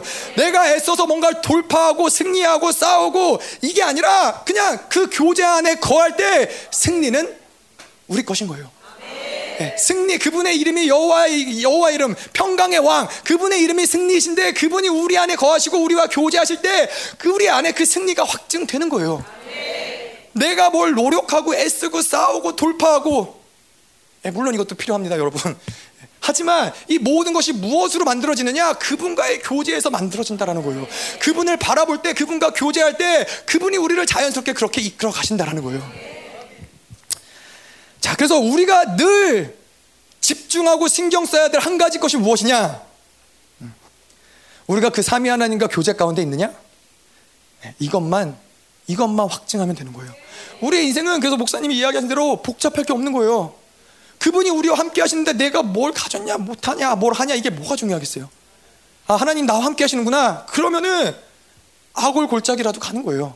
하나님이 나와 함께 하시면은 뭐 정말로 뭐 인도 한복판에도 갈 수 있는 거예요. 하나님 나와 함께 하시면은 뭐가 우리의 어떠함이 전혀 문제가 되지 않는 거예요. 자, 그래서 1장 14절부터 보면은 이제 이스라엘 백성들이 성전 재건을 시작을 하죠. 여호와께서 스알디엘의 아들 유다 총독 수룹바벨의 마음과 여호사닥의 아들 대제사장의 여호수아의 마음과 남은 모든 백성의 마음을 감동시키심에 그들이 와서 만군의 여호와 그들의 하나님 하나님의 전 공사를 하였으니 그때는 다리오 왕 제2년 여섯째 달 24일이었더라. 자, 이 성전을 재건할 수 있었던 것이 무엇이냐? 뭐라고 나와 있어요? 여호와께서 백성의 마음을 감동시키심에 하나님이 수룹바벨과 여호사와 백성의 마음을 감동시키세요. 성전을 재건하시는 분이 여호와 하나님이세요. 그 일을 성취하시는 분도 하나님이신 거예요. 예레미야 33장 2절에 일을 행하시는 여호와 그것을 만들며 성취한 여호와 그의 이름을 여호와라니가 이와 같이 이르시도다. 예. 하나님이 시작하지 않고서는 그 어떤 일도 시작되지 않는 거예요. 하나님이 일하시지 않고서는 그 어떤 일도 완성될 수 없는 거예요. 예. 여러분 이게 굉장히 큰 은혜가 아니에요? 이들이 성전을 건축할 수 있는 그 힘은 무엇이냐? 그 비결은 무엇이냐? 그 이 모든 15년 동안 안 된다, 안 된다, 안 된다, 할 수 없다, 할 수 없다, 할 수 없다. 이 모든 것을 끊어내고 성전을 그냥 재건할 수 있는 우리가 이 2장에 보면 알지만은 하나 이 하나님이 말씀하시고 이제 한 달이 채 되지 않아 성전 재건이 시작돼요. 하나님의 감동을 주시니까는 영원토록 되지 않을 것 같았던 정말 불가능할 것 같았던 일들이 가능하게 되는 거예요. 시작이 되는 거예요. 하나님이 하시는 일은 늘 그런 거예요. 아무리 인간이 안 된다고 해도 아무리 세상이 안 된다고 해도 하나님이 내가 한다 그러면은 즉각적으로 그 일이 시행, 시행되는 거예요. 자, 마찬가지로 우리가 하나님께 나아가는 것도 마찬가지인 거예요. 내 노력으로 내가 뭔가 열심히 노력해서 내가 갈망해서 하나님께 나아간다고 생각하지만은 그렇게 해서 하나님을 만, 만날 수 있는 인간은 아무도 없는 거예요. 존재할 수 없어요. 하나님이 다가오시기 때문에 우리 만나시는 거예요. 하나님이 다가오시고 시작하시기 때문에 가능한 거예요. 인간이 스스로 하나님의 의롭다 하시는 일에 동참할 수 있는 자들은 아무도 없어요. 스스로 하나님께 나올 자도 아무도 없고 하나님께 다, 다, 하나님이 다가오시지 않고서는 하나님을 만날 수 있는 자도 아무도 없는 것이요. 마찬가지로 스스로 죄를 자복하고 회개할 수 있는 자가 아무도 없어요. 그분이 우리 안에서 그분의 일을 시작하기 전까지는 스스로 노력하고 애써서 우리가 그분을 닮아, 닮아가려고 아무리 노력해도 그것은 불가능한 일이에요. 모든 것이 다 하나님의 은혜이시며 시작 그 시작도 그 끝도 하나님의 은혜라는 거예요. 자, 근데 이, 이 모든 것들 가운데 가장 큰 은혜가 무엇이에요? 이제 이 모든 것들이 자동이라는 거예요. 내가 애써서 노력해서 뭘 만들어서 하는 것이 아니라 그분을 바라보면은 그분이 뚝딱뚝딱 뚝딱 뭔가 만들기 시작해요. 어느새 뭔가 만들기 시작하더니 뭔가 완성이 돼요. 하나님이 요한일서를 통해서 우리 안에서도 뭔가를 만드셨어요. 근데 우리 눈에는 어 이게 이게 뭐지? 이게 이게 완성품인가? 여전히 아직은 좀 헷갈릴 수 있는 부분이 있을 수도 있어요. 근데 이제 곧 그 성전에 하나님의 임재가 임하고 하나님의 영광이 거하고 하나님의 존귀가 그 성전을 통해서 드러나기 시작을 하면은 이제 우린 그것을 보는 거예요. 여러분 성전이 중요한 게 뭔지 아세요? 솔로몬의 화려한 성전도 물론 중요하죠. 그 화려함들 하나님의 전이기 때문에 흠이 없고 이 티가 없고 정말 모든 것이 완벽하게 지어진 성전도 중요하죠. 근데 하나님의 성전이 존귀한 이유는 뭐냐? 가장 중요한 이유는 뭐냐면은 하나님이 그곳에 계시다라는 거예요. 아무리 솔로몬의 성전이 화려했어도 하나님의 임재가 그곳에 없으면은 그 성전 아무 의미가 없어요. 하지만은 아무리 초라해 보이는 성전일지라도 그곳에 하나님이 호련히 임하시면은 그곳이 바로 하나님의 거룩한 전이 되는 거예요. 내가 지금 이 모습이 어때? 내가 지금 뭐가 됐어? 내가 지금 잘하고 있어? 못하고 있어? 아, 내가 자동이야? 수동이야? 이런 모든 것들이 그렇게 중요하지 않으면 뭐냐면은 하나님이 그분을 바라볼 때 그분의 임재가 이내 임하면은 그게 바로 처소이며 하나님의 성전인 거예요. 그 처소 가운데서 하나님이 만, 만국을 통치하시고 다스리시고 그 하나님의 성전의 모든 영광이 드러나고 이 모든 것들이 드러난단 말이에요. 아멘. 하, 고민입니다. 자, 이렇게 해서 1장이 마쳤어요. 제가 준비한 거에 3분의 1 했어요.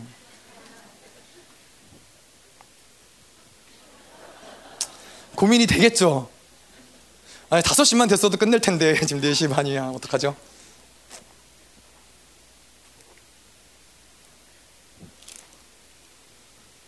자, 저희 기도하죠.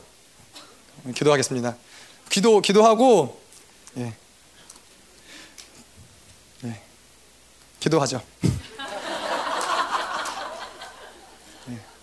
갈 길이 멀어도 너무 멀어요. 네, 일단 기도할게요. 기도하고 뭐 하나님이 감동을 주시면 수요일 날또 해도 되겠죠. 네. 근데 정말 학교에서 2장이 중요해요. 여러분 오늘 1장 내내는 여러분 계속 하나님이 책망하시고 징계하시고 어 이러시는데 2장에 들어가면 하나님이 위로하시고 격려하시고 영광이다 존귀다 이런 얘기 2장 다 하거든요. 예?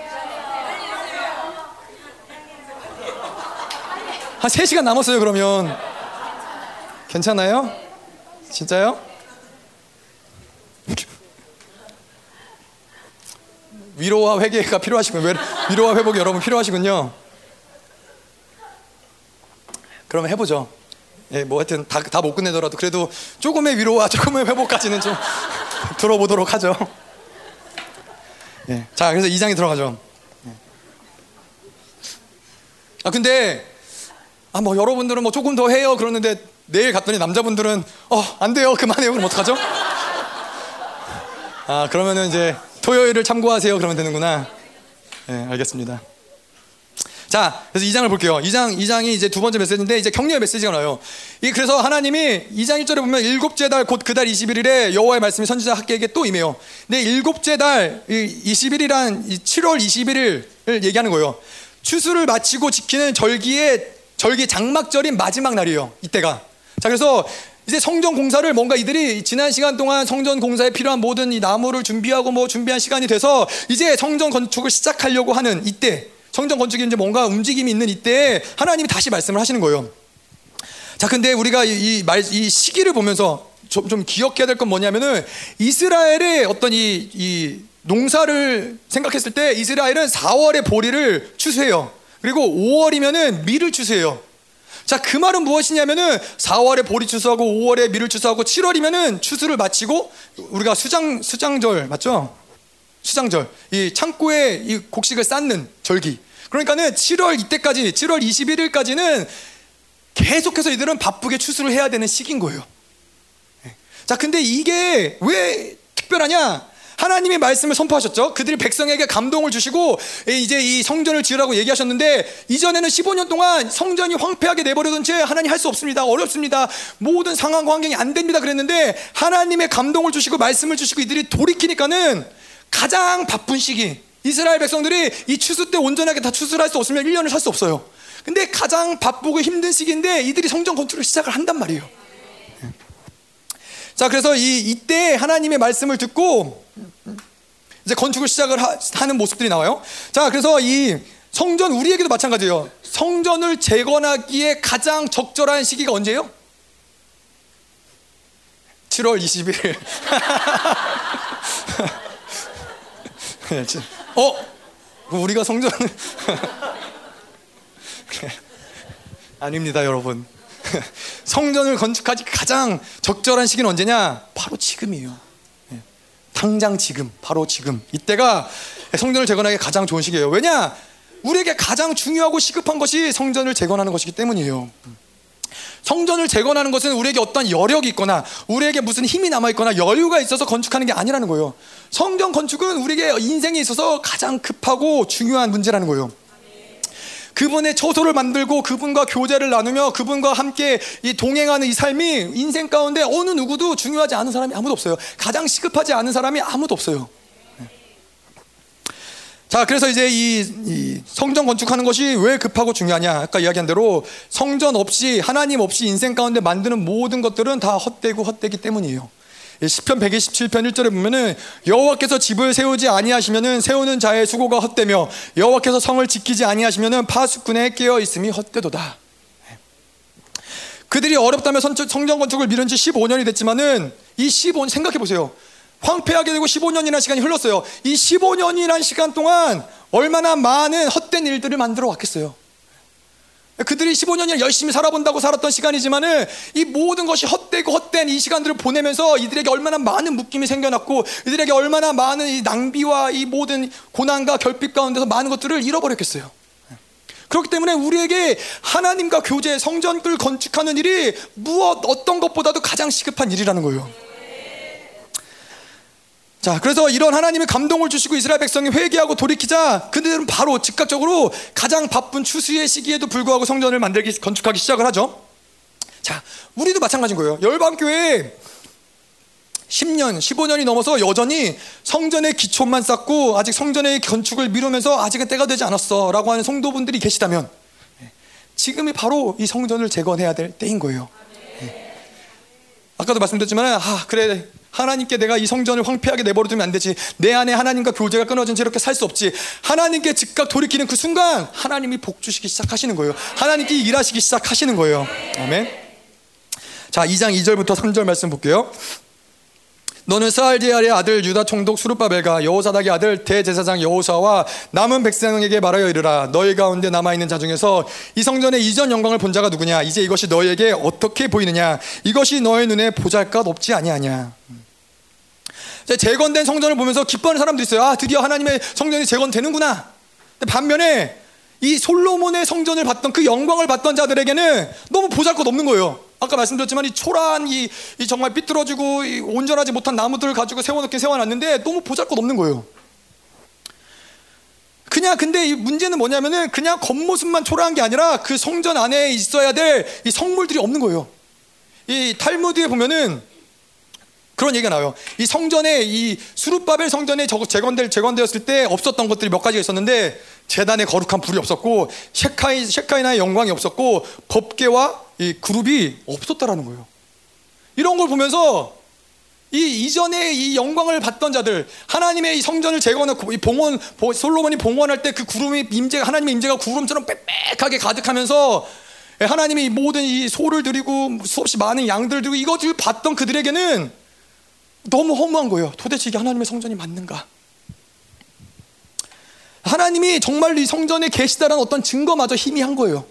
분명히 하나님의 말씀대로 성전을 지었는데 이 재단에 불도 없고 영광도 없고 법계도 없고 도대체 이게 하나님의 성전인가? 그래서 마음 아파하는 자들이 슬퍼하는 자들이 있었단 말이죠. 자, 하나님이 우리 공동체에게 5월 한 달 동안 많은 일을 하셨어요. 아니 2021년 맞죠? 2021년 한 해 동안 많은 일들을 행하셨어요. 특별히 5월에 예, 제가 금식했기 때문에 5월에 특별히 많은 일들을 행하셨는데 아모스를 통해서 하나님이 뭐라고 얘기하셨죠? 하나님이 이 아모스의 이 하나님이 계속 목사님은 계속 이 아모스 들어가기 전에 우리에게 겁을 주셨잖아요. 내내 이거는 하나님의 심판이다. 계속 심판, 심판, 심판, 심판, 심판, 심판하다가 끝에 회복에 대한 말씀이 한 번 나온다. 근데 막상 뚜껑을 열어보니까는 그러지 않은 거예요. 물론 하나님의 심판을 이야기하고 계세요. 근데 이 아모스를 통해서 하나님의 심판을 선포하는데 하나님의 사랑이 절절하게 녹아져 있는 거예요.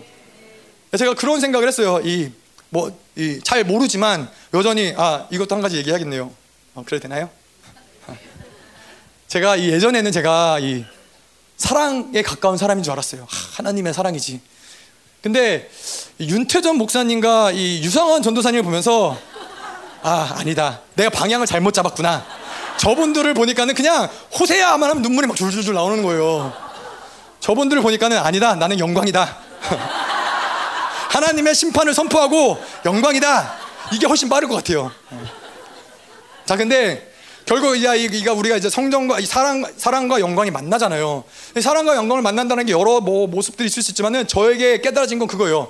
하나님의 영광은 물론 이 하나님의 고, 공의, 하나님의 정의 그렇기 때문에 물론 심판이 선포될 수밖에 없고 이러죠. 근데 하나님의 사랑이 그 사랑과 영광이 만난 자들에게는 그 심판이 선포됐는데 그 안에 하나님의 사랑이 보이는 거예요.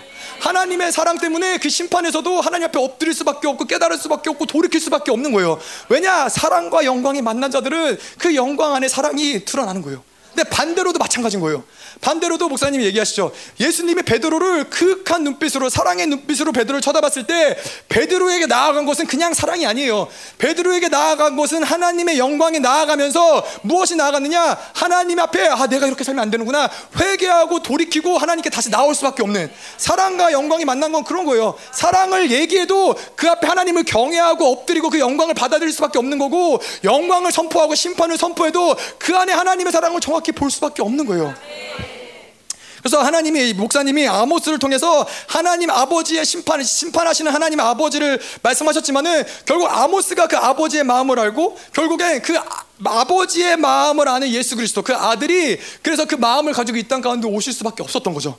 그래서 아버지의 마음과 아들의 마음 이것을 통해서 이제 제가 이 아모스서를 좀 전에 있던 말씀들을 보다 보니까는 이때부터 삼위의 하나님이 풀어지기 시작하더라고요. 아버지의 마음과 아들의 마음과 그것이 결코 다르지 않다라는 것이 그분 그분이 함께 교제하시고 역동하셨다라는 것이 그러면서 우리가 여기 이 2021년 표어, 표어죠. 다윗의 장막을 세워라. 그래서 9장 11절에 와서 내가 다윗의 무너진 장막을 일으키고 그것들의 틈을 막으며 그 허물어진 것을 일으켜서 옛적과 같이 세우고 음. 자, 이 말씀을 하시면서 이제 성전이 재건될 것, 이 예, 성전이 재건되시며 그 다윗의 장막이 재건될 때 이 이 말씀을 하시고 마지막 날 아모스 선포하시는 마지막 날 이제 남은 자의 영광스러운 교회가 세워졌다라고 선포하셨어요. 기억나시죠? 그래서 이 아모스 이 영광스러운 교회가 세워졌다. 다윗의 장막이 세워졌다라는 것은 무엇을 얘기하냐면은 광야 시대 가운데 이 40년 동안 하나님의 완벽한 통치가 이루어졌던 그 시간이 바로 이 광야 시간이라는 거예요. 불기둥과 구름 기둥 가운데 임재하시는 그 하나님이 이스라엘 백성들을 정확하게 완벽하게 통치하셨던 그 시간 가운데 이제 다시 다윗의 장막이 재건되는데 이제는 메시아가 예수 그리스도를 통해서 완벽한 왕적 통치가 회복된다라는 걸 선포하신 거예요. 자, 그래서 이 이 아모스를 통해서 이 장막이 세워질 것을 선포하시고 이제 또 요한일서를 통해서 그래서 이 장막이 세워지는데 이 장막이 어떻게 세워지느냐 바로 이 삼위 하나님의 교제를 통해서 그 역동성을 통해서 이 하나님이 πρός, σύν, μετά 이걸 통해서 삼위 하나님의 역동성을 설명을 하시고 이걸 풀어 놓으셨죠. 그래서 이 비밀이 이 하나님의 삼위 하나님의 비밀이 드러나면서 명확하게 그 역동적인 삼위 하나님의 교제로 우리를 초대하셨어요. 우리를 부르셨어요. 그래서 우리가 그 교제 가운데 거할 때 자동으로 하나님 우리를 이끌어 가시는 거예요. 자, 이게 이제 제가 금식한 5월 한 달 동안 일어난 일들인 거예요. 영광스럽지 않습니까? 제가 그 영광에 동참한 자예요. 아멘. 또 금식하신 분들도 여러분도 그렇고 또 기도하신 분들도 예배하신 분들도 네, 여러분 모두가 다 그 영광 가운데 동참했다라는 그 기쁨이 얼마나 커요. 네, 나중에 하늘나라 갔을 때 우리는 큰 소리 칠 수 있는 거예요. 내가 그때 그 요한일서 집회에 참석해서 내가 아멘이라도 한 번 더 했고 내가 기도라도 한 번 더 해서 지금 열방이 이렇게 은혜를 받는 거다. 큰 소리 치시기 바랍니다. 자, 그래서 이 요한일서, 이, 이 아모스 요한일서를 했는데 그래서 어. 결론은 무엇이냐? 이제 우리를 처소 삼으시고 그 장막 안에 불기둥과 구름기둥으로 임재하시고 다윗 계열의 왕이신 예수 그리스도의 통치가 이루어지고 성령 하나님이 내재하시면서 우리 안에 역사하시고 성전된 우리와 삼위 하나님의 교제가 이루어지면서 우리를 거룩과 온전으로 이끌어 가신다라는 거예요. 네. 자, 그런데 이제 뭘 얘기하고 싶어서 이렇게 뭐 장황한 얘기를 했냐? 그런데 실제적인 우리의 모습들 중에 예, 뭐 모두가 다 그렇진 않아요. 근데 자 이제 청년들의 이야기를 좀 들어봐도 그렇고 우리들의 모습들 중에 뭔가 여전히 그래? 뭐가 교회가 바뀌었어? 교제권이 뭐가 풀어졌어?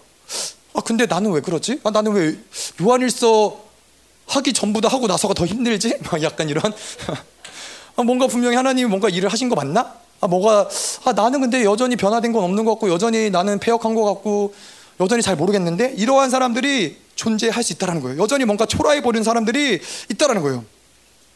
뭐 뭐 좀 여러 부류를 이야기를 하자면은 고질적으로 쓰러지는 부분들에서 계속 쓰러지는 모습들을 보면서 아 나는 수동인가 절망하시는 분들이 계시고 내 삶 가운데 성전이 세워져서 이 성전의 기능이 자동으로 막 돌아가야 되는데 텅텅 비어졌어.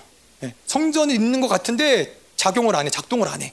예, 뭐 그러한 사람들이 있고 또 또 뭐 반면에 영광스러운 성제에 임재가 굉장히 흐릿해서 하나님이 왕이신지 내가 왕인지 뭐 여전히 잘 모르겠는 뭐 그런 부류의 사람들이 있을 수도 있고 예, 성전의 이 보혈이 흐르면서 이 성전 안에서 그 흐르는 보혈이 우리의 죄를 계속해서 사하시는 그 능력이 계속 돌아야 되는데 여전히 늘 정죄감에 시달려요. 예, 또 지성소에 하나님의 말씀이 있어야 되는데 이거는 다른 건 몰라도 이거는 아마 공감되시는 분들이 많을 거예요.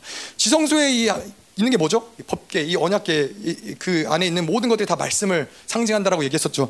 이 지성소 안에 하나님의 말씀이 있어야 되는데 하나님의 말씀이 있는 것 같기도 하고 돌아서면 없는 것 같기도 하고 공감되시죠, 여러분? 예. 뭔가 말씀을 들을 때 예배를 들을 때는 아 말씀이 여기 있는 것 같아. 뭔가 나는 걸어다니는 성경인 것 같아. 근데 돌아서면은 예, 어, 어디 갔는지 찾아볼 수가 없는 거예요. 예. 네, 뭐 하여튼 제, 가 그렇습니다. 예. 자꾸 막 이렇게 제가 설교한다니까 많은 분들이 뭐 히브리서 하냐 뭐 이런 얘기 하더라고요. 다 온데간데 없이 다 사라졌어요 이제는. 그래서 자 그래서 이 하나님이 유다 백성에게 물어보시는 거예요. 이것이 너에게 어떻게 보이느냐? 너의 눈에 보잘것 없어 없이 아, 보잘것 없지 아니하냐? 하나님이 물어보신 의도가 뭐예요?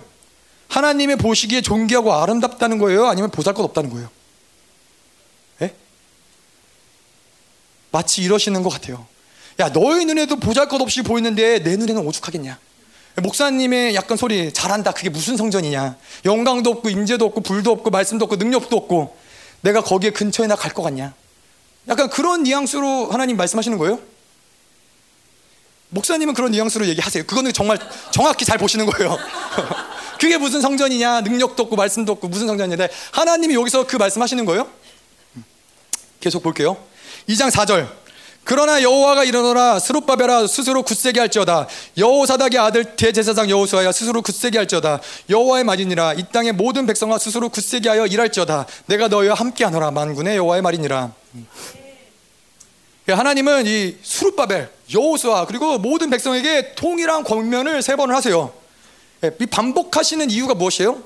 뭔가 중요하다라는 거예요 뭔가 그들이 굳세어야 될 이유가 있, 으면 굳셀 수 있는 근거가 있다는 걸 얘기하고 싶으신 거예요. 예, 그들이 굳세어야 될 이유가 무엇이에요?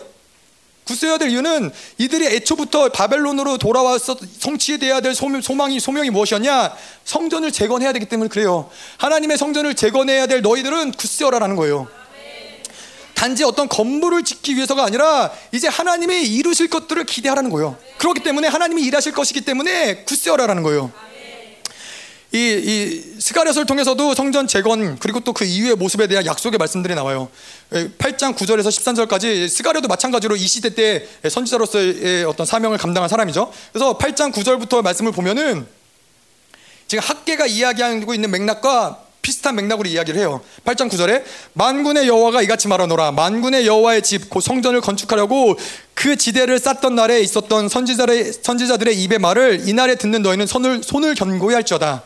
이날 전에는 사람도 삭슬 얻지 못하였고 짐승도 삭슬 받지 못하였으며 사람이 원수로 말미암아 평안히 출입하지 못하였으나 내가 모든 사람들을 서로 풀어주게 하였느니라. 만군의 여호와의 말씀이니라 이제는 내가 이 남은 백성을 대하기를 옛날과 같이 아니할 것인즉 곧 평강의 씨앗을 얻을 것이라 포도나무가 열매를 맺으며 땅이 산물을 내며 하늘은 이슬을 내리니 내가 나, 이 남은 백성으로 이 모든 것을 누리게 하리라 유다 족속과 이스라엘 족속과 너희 이방인 가운데서 저주가 되었으나 이제는 내가 너희를 구원하여 너희가 복이 되게 하리니 두려워하지 말지니라 손을 견고히 할지니라 자 여기 스가랴 8장 9절에 이날에 듣는 너희는 누굴 얘기하는 거예요? 손을 굳세게 할지어다 이날에 듣는 너희가 누굴 얘기하는 거예요? 실질적으로 이 예언은 사실은 이 제3성전을 건축하는 자들에 대한 관한 종말적인 예언이에요. 저희가 스가랴서를 볼 때 이 종말적인 예언으로 이 말씀을 저희가 풀었었고 이 3성전 지을 때 이렇게 어려움들과 고난이 있지만 너희들은 굳세어라라고 얘기를 하신 거예요. 하지만 1차적으로 볼 때는 지금 이 당시에 이 말씀을 듣는 자들이 바로 이 성전 재건을 다시 시작한 유다 백성에게 이 스가랴 선지자가 얘기하는 거예요. 너희들이 손을 견고히 해라. 하나님 뭔가 하실 것이다. 이런 일들이 있을 것이다. 자, 2차적으로는 누구한테 얘기하는 거예요? 이제 성령이 내주하는 교회 시대가 열리면서 그 성전을 내면에 건축하는 신약의 성도들에게도 말씀하시는 거예요. 예, 이 성전이 건축될 때 하나님의 이러한 일들이 있을 것이다. 너의 손을 굳세게 해라. 그리고 이 마지막으로 이제 이 3차적으로는 이게 누구에게 말씀하시는 거냐면은 이제 남은 자의 영광스러운 교회를 세우는 열방교회 성도들에게 하나님이 굳세어라 라고 이야기를 하시는 거예요. 자 여기서 굳세어라 아니면 스가랴 8장의 손을 견고히라는 단어는 사실 동일한 단어예요. 똑같은 단어예요. 그래서 스가랴서를 보면은 굳세어라 이게 무슨 뜻을 내포하고 있냐면은 두려워하지 말고 겁먹지 말고 용감하고 담대하라. 왜? 이 성전을 통해서 새롭게 임하실 하나님의 임재가 있을 것이다.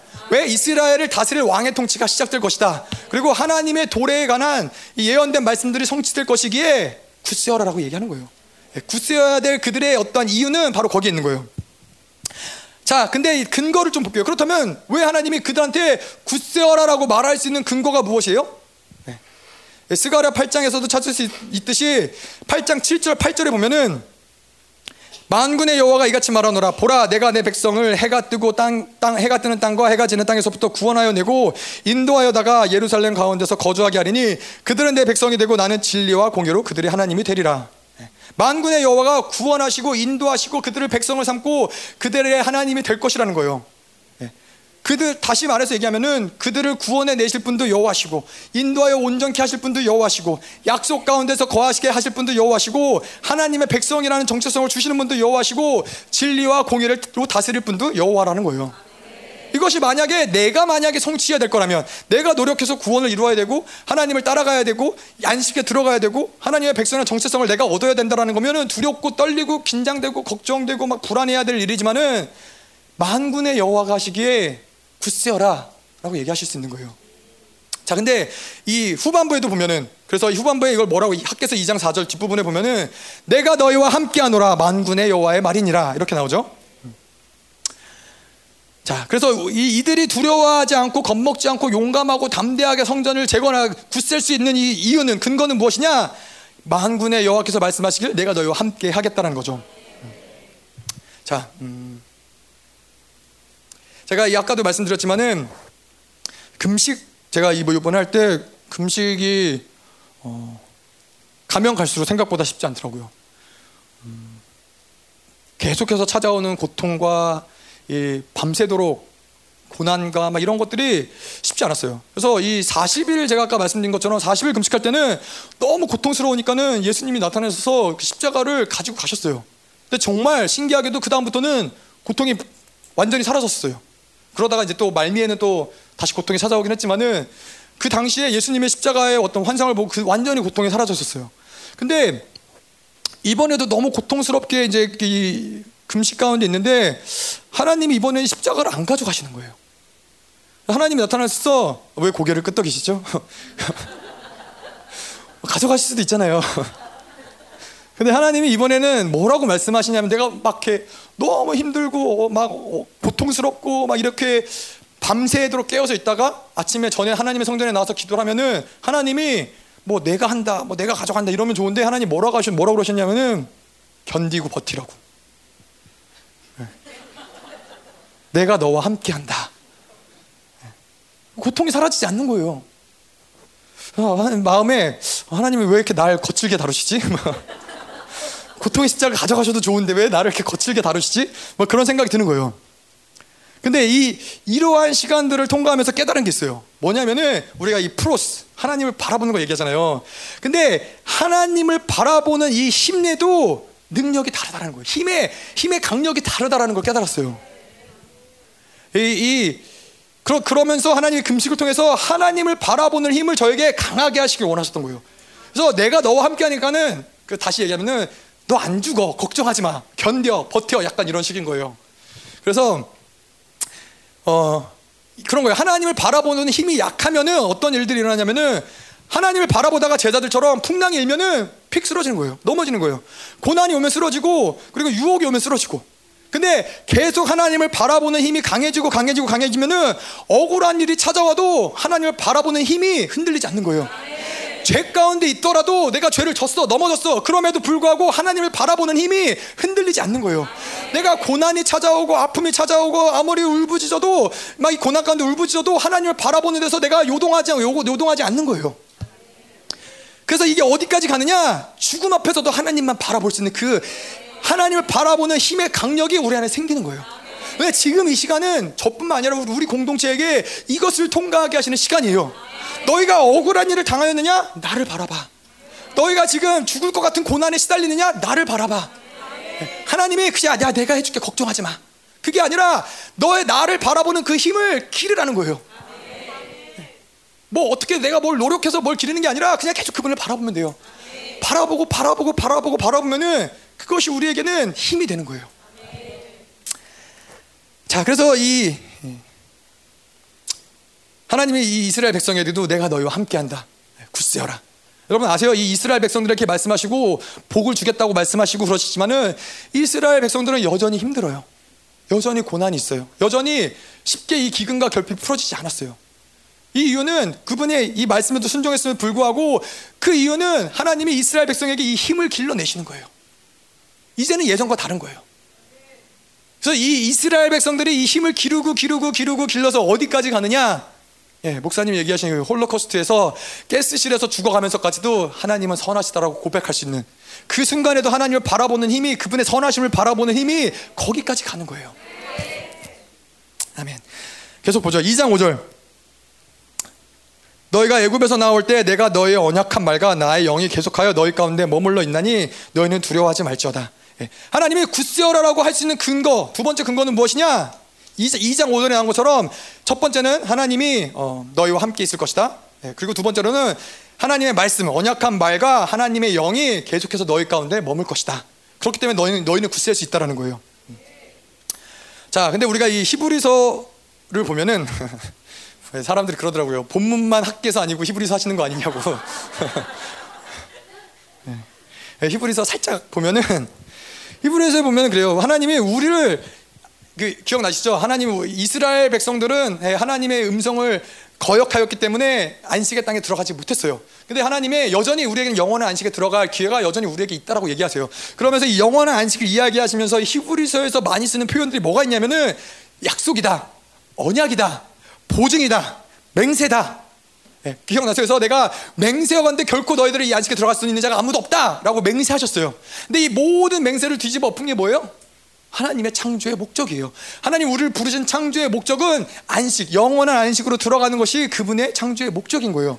뭘 얘기하는 거냐면은 너의 언약한 말이 너희 가운데 머물러 있다는 거예요. 하나님의 언약하신 그 약속은 결코 변개치 않는다라는 거예요.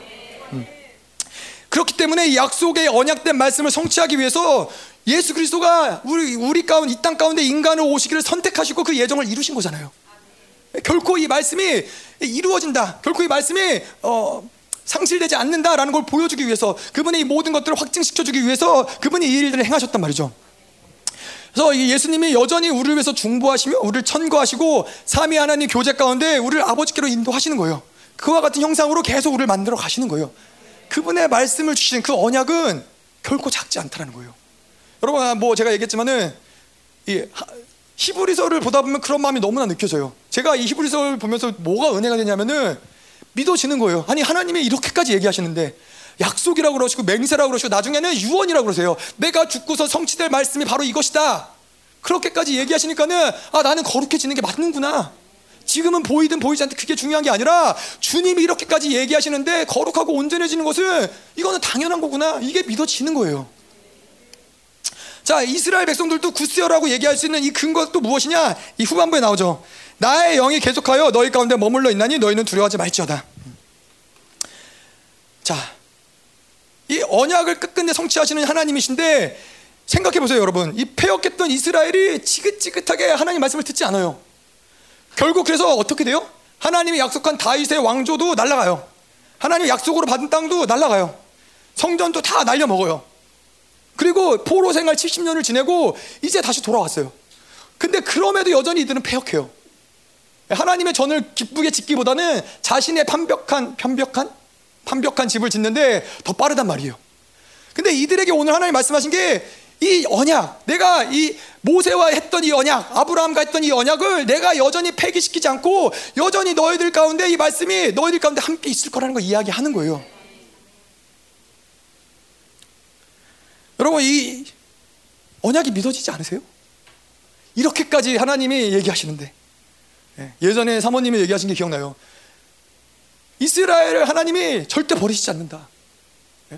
예? 우리 이방인의 입장에서는 아니 이스라엘이 저렇게 폐역하고 하나님 말씀 안 듣고 그러는데 하나님 왜 이스라엘 버리시지 않으시지? 근데 반대로 이야기하면은 그 이스라엘을 버리지 않는 하나님의 그 언약을 봤을 때 언약적 관계를 봤을 때 하나님은 우리도 버리시지 않는다라는 거예요. 내 상태가 어떠든 내 죄의 어떠한 이, 이 분량이 어떠하든 간에 하나님 버리실 수 없다라는 거예요. 자, 그래서 이 음, 결국 언약을 우리 안에 두시겠다. 언약이 우리 가운데 머물겠다는 것은 예레미야 31장 33절의 새 언약의 말씀이죠. 그러나 그날 후에 내가 이스라엘 집과 맺을 언약은 이러하니 곧 내가 나의 법을 그들의 속에 두며 그들의 마음에 기록하며 나는 그들의 하나님이 되고 그들은 내 백성이 될 것이니라 여호와의 말씀이니라. 예. 하나님의 언약을 지키겠다는 강력한 의지예요. 돌판에 새겨서 그 돌판을 가지고 모세를 통해서 이스라엘 백성에게 줬는데 그걸로 안 됐어. 그걸로 안 됐어. 그러면은 내가 이제 너희의 심령 안에 이 말씀을 새길 거야. 이 말씀을 새겨서 결코 너희를 잊어버리지 못하게 할 거야. 그래서 너희들이 걸어 다니는 성경으로 내가 만들 거야. 그래도 안 돼? 그럴 리가 없다라는 거예요. 예. 자, 그래서 이 정도 하나님 말씀하시면은 하나님의 의지가 무엇인지 우리가 알아야 돼요. 아, 그분의 의지가, 의지가 이렇게 강력하구나. 내가 발버둥을 치고 하나님을 하나님을 반대로 반대 방향으로 달려 나갈지라도 하나님은 그분은 쫓아와서 우리를 붙잡으시는 분인 거예요. 기억나시죠? 요나가 니느웨로 갔어야 되는데 배를 타고 도망갔지만은 하나님은 끝끝내 요나를 불러서 가게 만든다라는 거예요. 네. 왜? 요나를 사랑하시기 때문에. 다른 선지자들을 부를 수 있었어요. 다른 선지자들 찾을 수 있어. 내 말을 안 들어? 내 말을 거역해? 너 다른 선지자를 통해서 그래 네가 가라. 하나님은 끝까지 요나를 찾아서 요나를 보내세요. 요나를 사랑하시기 때문에.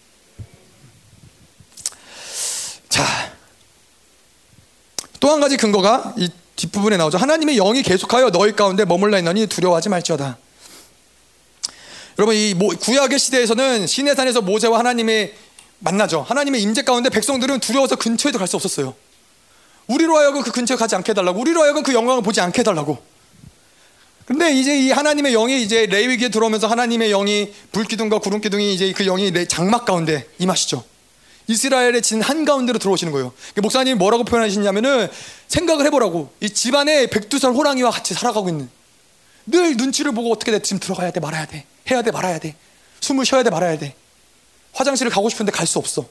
이, 이것보다 더 무서운 하나님의 임재가 이스라엘의 진 한가운데 있었다는 거예요. 여러분 우리 집안에 이 백두산 호랑이는 없지만은 여전히 마치 백두산 호랑이가 있는 것처럼 살아가시는 분들도 있, 있는 거 알고 있어요. 아 내가 지금 아, 설거지를 해놔야 되나 말아야 되나? 아 청소를 지금 하는 게 맞나? 막 이렇게 마치 백두산 호랑이가 살아가는 것 같은 분들이 계시는 분들도 계시지만은 이 그 임재가 어마어마했다라는 거예요. 우리가 상상할 수 없을 만큼 여리고 성에서 그 여리고 성의 거민들이 봤을 때 이스라엘 200만 이 백성들과 하나님의 불기둥과 구름기둥 그 임재가 올 때는 두려워서 아무도 성 밖에 나올 생각을 하지 못했어요. 자, 근데 이제 신약에 넘어오면서 이제 그 하나님이 어디에 계세요? 이사야서 4장 5절에 보면은 그 불기둥과 구름기둥을 인간 안에 두시고 뚜껑을 덮으셨다는 얘기를 하시죠. 그 영광이 그 임재가 그 영이 우리 안에 거하신다는 얘기예요. 이, 성, 아까도 말씀드렸지만 성전됨은 외만, 외관의 어떤 화려함과 존귀함이 아니라 그 어마어마한 하나님의 영, 그 어마어마한 하나님의 임재, 그 영광이 거하는 그곳이 바로 하나님의 성전이라는 거예요. 자, 그래서 이게 바로 또이 에스겔서 36장 26절에 또 새 영을 너희 새 영을 너희 속에 두고 새 마음을 너희에게 주되 너희 욕심에서 굳은 마음을 제거하고 부드러운 마음을 줄 것이며 또 내 영을 너희 속에 두어 너희로 내 윤례를 행하게 하리니 너희가 내 규례를 지켜 행할지라. 이 새 언약의 존재라는 말씀이 너희 가운데 머물고 하나님의 영이 너희 가운데 머무는 너희는 새 언약의 존재라는 거예요. 어마어마한 존재라는 거예요. 그렇기 때문에 하나님이 오늘도 굳세어라. 굳세어라. 어떠한 상황을 지나갈지라도 어떠한 환란을 통할지 통과할지라도 두렵고 절망할 일이 있을지라도 굳세어라. 라고 말씀할 수 있는 거예요. 자, 그래서 우리 안에 거하시는 그분이 누구예요? 만물을 창조하신 여호와라는 거예요. 그 말씀으로 여전히 우주를 붙잡고 계시며 모든 열국을 심판하실 여호와. 우리가 이 고린도후서에서 본 I am who I am 그 신 이 모든 이 모든 만물 창조하신 그 신적 존재가 우리 안에 그 거하시면서 그 영광을 발산시키겠다는 거예요. 현재에도 계시고 지금 현재에도 계시고 앞으로도 계실 분이고 영원히 스스로 계시는 스스로 존재하시는 그 하나님이 우리 안에 머무신다라는 거예요. 이게 바로 성전됨의 영광인 거예요. 그 영이 우리와 함께 계시는 그래서 그 영광이 발산될 수밖에 없는 자, 그래서 내 안에 계시는 그 영광이 세상의 영광이 아닌 창조주 하나님의 영광, 독존자의 영광이 우리 안에서 계속 발산되는 거예요. 이, 이것들이 믿어지면은 이해가 되는 거예요. 예, 아까 계속 제가 얘기하지만은 목사님이 이스라엘 가시면은 그러시잖아요.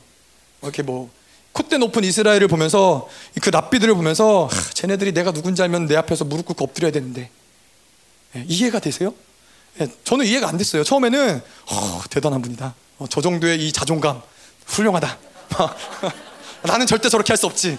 라고 생각을 했었는데 하나님의 말씀을 보니까 그게 정상인 거예요. 이스라엘 백성들은 여전히 그 성전 앞에서 통곡의 벽 앞에서 엎드리면서 하나님의 전이 건축돼야 되는데 하나님의 전이 건축돼야 이곳에 하나님의 영광이 임하고 하나님의 영이 임하고 하나님의 말씀이 임할 텐데 근데 그 영이 그 영광이 그 하나님 말씀이 우리 안에 거하시기 때문에 우리가 성전이기 때문에 이스라엘 그 백성들은 그 랍비들은 우리 안에서 엎드릴 수밖에 없는 거예요. 내가 어떠함이 아니라 내 안에 있는 그 영광 때문에 내 안에 있는 그 영광과 존귀의 어떠함 때문에 우리와 그분의 차이는 그분은 철저하게 100%그 말씀을 믿는 거고 예, 우리는 0%부터 99%까지 다양한 다양성들이 존재하는 거고요. 음. 자, 그래서 이제 이런 것들이 이해가 되는 거예요. 아, 그렇구나. 목사님의 말씀이 이런 거였구나. 계속 보죠. 히브리서 2장 6절에서 7절. 네. 여러분 혹시 계속 가자고 해놓고서 막 힘들어 하시고 계시는 거 아니죠? 저는 분명히 멈추려고 했어요. 여러분들 근데 여러분들이 갈망하시고 또 이렇게 예, 아멘. 예, 그냥 시끄럽다 빨리 해라 빨리 하고 빨리 끝내라 뭐 약간 이런 6절부터 볼게요. 만군의 여호와가 이같이 말하노라. 조금 있으면 내가 하늘과 땅과 바다와 육지를 진동시킬 것이요. 또한 모든 나라를 진동시킬 것이며 모든 나라의 보배가 이르리니 내가 이 성전의 영광이 충만하게 하리라. 만군의 여호와의 말이니라. 이것 또한 종말론적인 표현이죠. 그분이 이 땅에 오실 때 하나님이 이 땅 가운데 어, 임하실 때 드러나는 현상이에요. 그분이 뭐 예수 그리스도가 다시 오실 때에도 그렇고 새 하늘과 새 땅 임할 때에도 그렇고 모든 영계의 질서와 모든 피족의 모든 질서들이 다 요동칠 수밖에 없다라는 거예요. 자 그런데 이, 이 말씀 모든 것들이 하나님이 진동시킨다는 말씀이 어디 나오죠? 네, 또 히브리서에 나오네요. 이거 제가 의도한 게 아니라 말씀이 그래요. 히브리서에 나와요. 히브리서 12장 25절 26절에 보면은 너희는 삼가 말씀하신 일을 거역하지 말라. 땅에서 경고하신 일을 거역한 그들이 피하지 못하였거든. 하물며 하늘로부터 경고하신 일을 배반하는 우리일까 보냐? 그때는 그 소리가 땅을 진동하였거니와 이제는 약속하여 이르시되 내가 또 한 번 땅만 아니라 하늘도 진동하리라 하셨느니라. 이걸 무엇을 이야기냐, 이야기하는 거냐면은 이전에 모세가 말할 때에도 땅이 진동을 했어요. 근데 이제 마지막 때 하나님의 아들이 하나님의 아들이 그분이 말씀하실 때는 땅이 요 진동할 뿐 아니라 하늘도 진동한다라는 거예요. 자, 땅과 하늘이 진동하는데 이제는 그렇, 그렇기, 그렇기 때문에 이 하나님의 아들의 권세를 가진 머리가 그리스도의 뭐 뭐죠? 어. 그리스도가 머리인 교회가 그분의 말씀을 선포할 때, 그분의 말씀을 대원할 때, 그 예배 가운데 선포되는 말씀을 통해서 모든 만물과 모든 하늘과 땅과 만물들이 모든 나라들이 진동한다라는 거예요. 교회에게 주어진 어마어마한 권세라는 거예요. 자, 그래서 이 어, 우리 안에서도 마찬가지예요. 우리 안에서 하나님의 성전이 지어지고 하나님의 이 성전 가운데 임하실 때에는 이 진동케 하는 역사들이 일어난다는 거예요. 왜냐 이것이 성전의 본질이에요. 성전이 세워졌다, 하나님의 영광이 임했다. 그러면은 모든 것들을 진동시킬 수밖에 없는 거예요. 그래서 우리 교회가 열방 교회가 뭐 전 세계를 가죠. 전 세계를 가서 하나님의 말씀을 선포하고 영적 전쟁을 승리를 이끄면은 그 나라의 모든 영적 기류들이 바뀔 수밖에 없는 거예요. 모든 흐름이 진동하면서 바뀔 수밖에 없는 거예요. 예. 하나님의 말씀이 선포되기 때문에 그 아들의 말씀이 선포되기 때문에 음. 그렇기 때문에 우리는 영적 전쟁을 해야 돼요. 영적 전쟁할 때 승리를 영적 전쟁을 통해서 승리를 이끄는 어떠한 이 인생은 계속해서 하나님의 방향으로 그 흐름들이 바뀌는 거예요. 영적 전쟁 안 하고서는 아 그래 나는 평안해. 네, 그러신 분들도 계시더라고요. 그래. 뭐 저, 사실 저도 그랬어요. 저도 이전에는 하나님의 선하시지. 하나님이 통치하시지. 하나님의 선하시면 됐지. 뭘 무슨 힘들게 전쟁이야. 뭐 고난이 와도 그것은 그분의 선하심 가운데 있는 거고, 내가 결핍을 봐도 이 모든 선하심에 있는 거고, 모든 걸 다 선하심으로 풀었어요. 근데 그렇지 않다라는 거예요. 하나님의 선하심이 온전하게 선하심으로 드러나려면은 전쟁을 통해서 승리하고 모든 흐름들을 바꿔놔야 된다는 거예요. 제가 이 아프리카 전과 아프리카 후로 바뀌는 모습이에요. 아프리카 전에는 제가 이 아프리카 갔을 때 일주일이 채 안 돼서 나단이 팔이 부러졌어요. 그때만 해도 제 안에서 드는 생각은 뭐였냐면은 아 내가 무슨 잘못을 했지? 도대체 이게 무슨 일이지? 정제감과 이 시달리고 어려움 가운데 있었는데 목사님하고 통화를 했는데 목사님이 아, 하나님이 수화질 난데 모든 영적 이 판을 부러뜨리실까 부러 부러뜨리실 건가 보다 그러시는 거예요. 제 안에서 아, 이 일을 이렇게 볼 수도 있구나. 나는 내가 뭘 잘못해서 아, 내가 돌아가야 되나? 내가 잘못 왔나? 이런 생각을 했었는데 근데 그러고 나서 이제 저희가 아프리카에서 돌아오고 이제 미국 트럼프 대선이 한창 일어날 때였어요. 그때 우리 조회가 뜨거운 물에 허벅지가 뒤어가지고 화상을 입었어요. 물론 제가 어, 기여를 했어요. 나단이 팔 부러지고 제가 팔 껴준다고 했을 때도 제가 뭔가 중요한 것을 기여했다면은 이때도 제가 뜨거운 물을 팔팔 끓는 뜨거운 물을 싱크대 위에 올려놨었는데 그 뒤는 아무도 몰라요. 근데 우리가 봤던 거는 쪼에는 이 뒤어서 울고 있고 나단이도 그, 그 주변 어딘가에서 울고 있고 제 추측하건데 제 추측에는 나단이가 무슨 짓을 하지 않았을까. 네. 근데 이제 저희 사모 말로는 네. 왜 뜨거운 물을 거기다 뒀냐. 네. 좀, 좀, 난, 좀 의견이 나뉘긴 하더라고요. 근데 근데 중요한 거는 뭐냐면은 제가 그때 중보를 갔을 때 그 연락을 받았거든요. 근데 이 원수들에 대한 분노가 확 올라오는 거예요. 아니 이것들 봐라. 누구를 건드려? 저희가 한참 미국에서 기도할 때였거든요. 그러니까는 내가 미국 시민권이 있어서 그런가? 뭐 그런 생각이 들면서 아 데이빗도 미국 시민권 있는데 막 제가 그런 생각이 막 들었었거든요. 근데 어쨌건 아프리카 다녀오노로는 이 원수에 대한 분노가 확 올라오는 거예요. 그래서 막 그날 중보 때 막 막 정말로 원수들을 짓밟고 소리 지르고 하여튼 별의 별 짓을 다 했거든요. 자, 그래서 이 무엇을 이야기하는 거냐면은 교회의 성전됨의 본질은 모든 것들을 진동케 한다라는 거예요. 영적 전쟁을 통해서 이 흐름들을 가져와야 된다. 근데 이제 이 계속 히브리서 12장 27절부터 29절 말씀을 볼게요. 이 또 한 번이라 하시면 진동하지 아니한 것을 영존하게 하기 위하여 진동할 것들 곧 만드신 것들이 변동될 것들을 나타내심이라. 그러므로 우리가 흔들리지 않는 나라를 받았은즉 은혜로 받자 이로 말미암아 경건함과 두려움으로 하나님을 기쁘시게 섬길지니 우리 하나님은 소멸하는 불이심이라. 자, 진동하지 않는 하나님의 나라가 나라가 도래한다라는 거예요.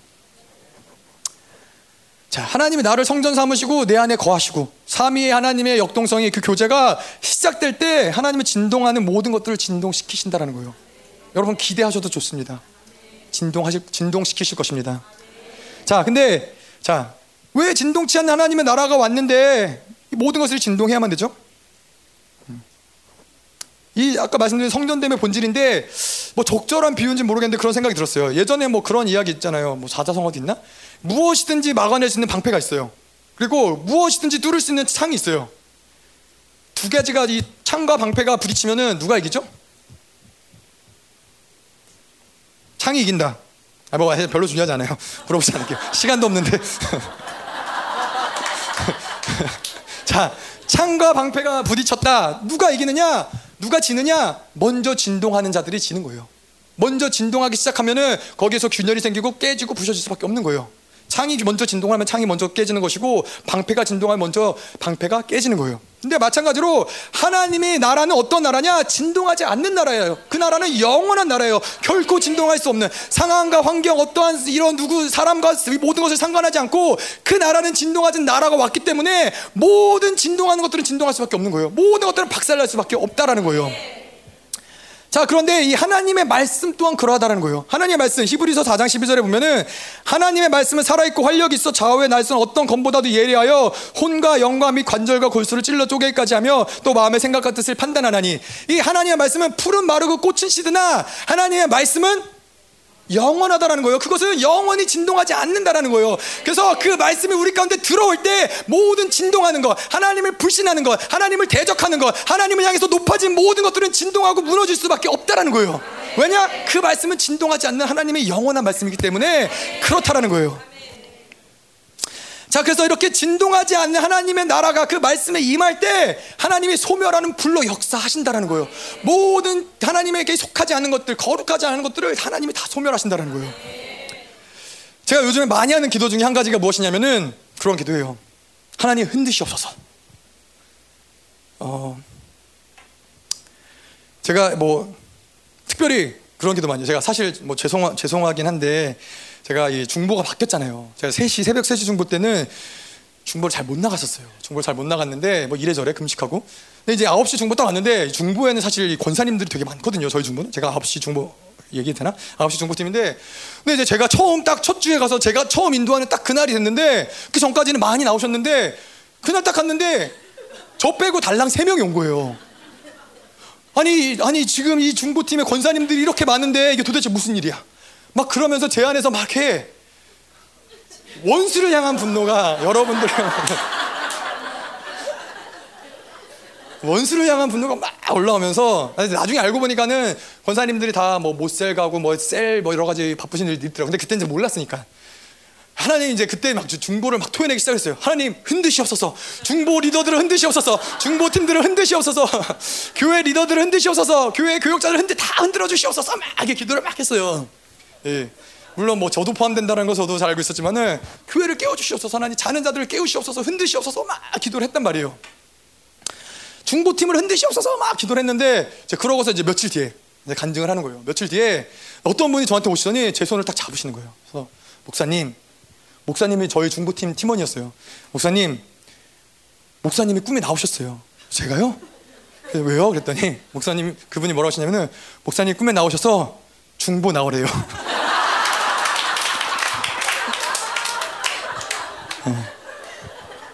여러분 중보 나오라고 하나님이 꿈에 나 꿈에서 말씀하실 때 그때 빨리 나오셔야 돼요. 제가 막 흔들어 달라고 기도했기 때문에 무슨 일이 일어날지 몰라요. 아멘. 네. 하나님 살아계시죠. 그래서 제가 뭐 하나님은 역시 살아계시는구나. 근데 약간 좀 멋있진 뭐 뽀대나진 않더라고요.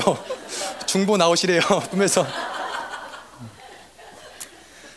자, 계속 보죠. 이 모든 나라의 보배가 이르니 내가 이 성전의 영광이 충만하게 하리라 만군의 여호와의 말이니라.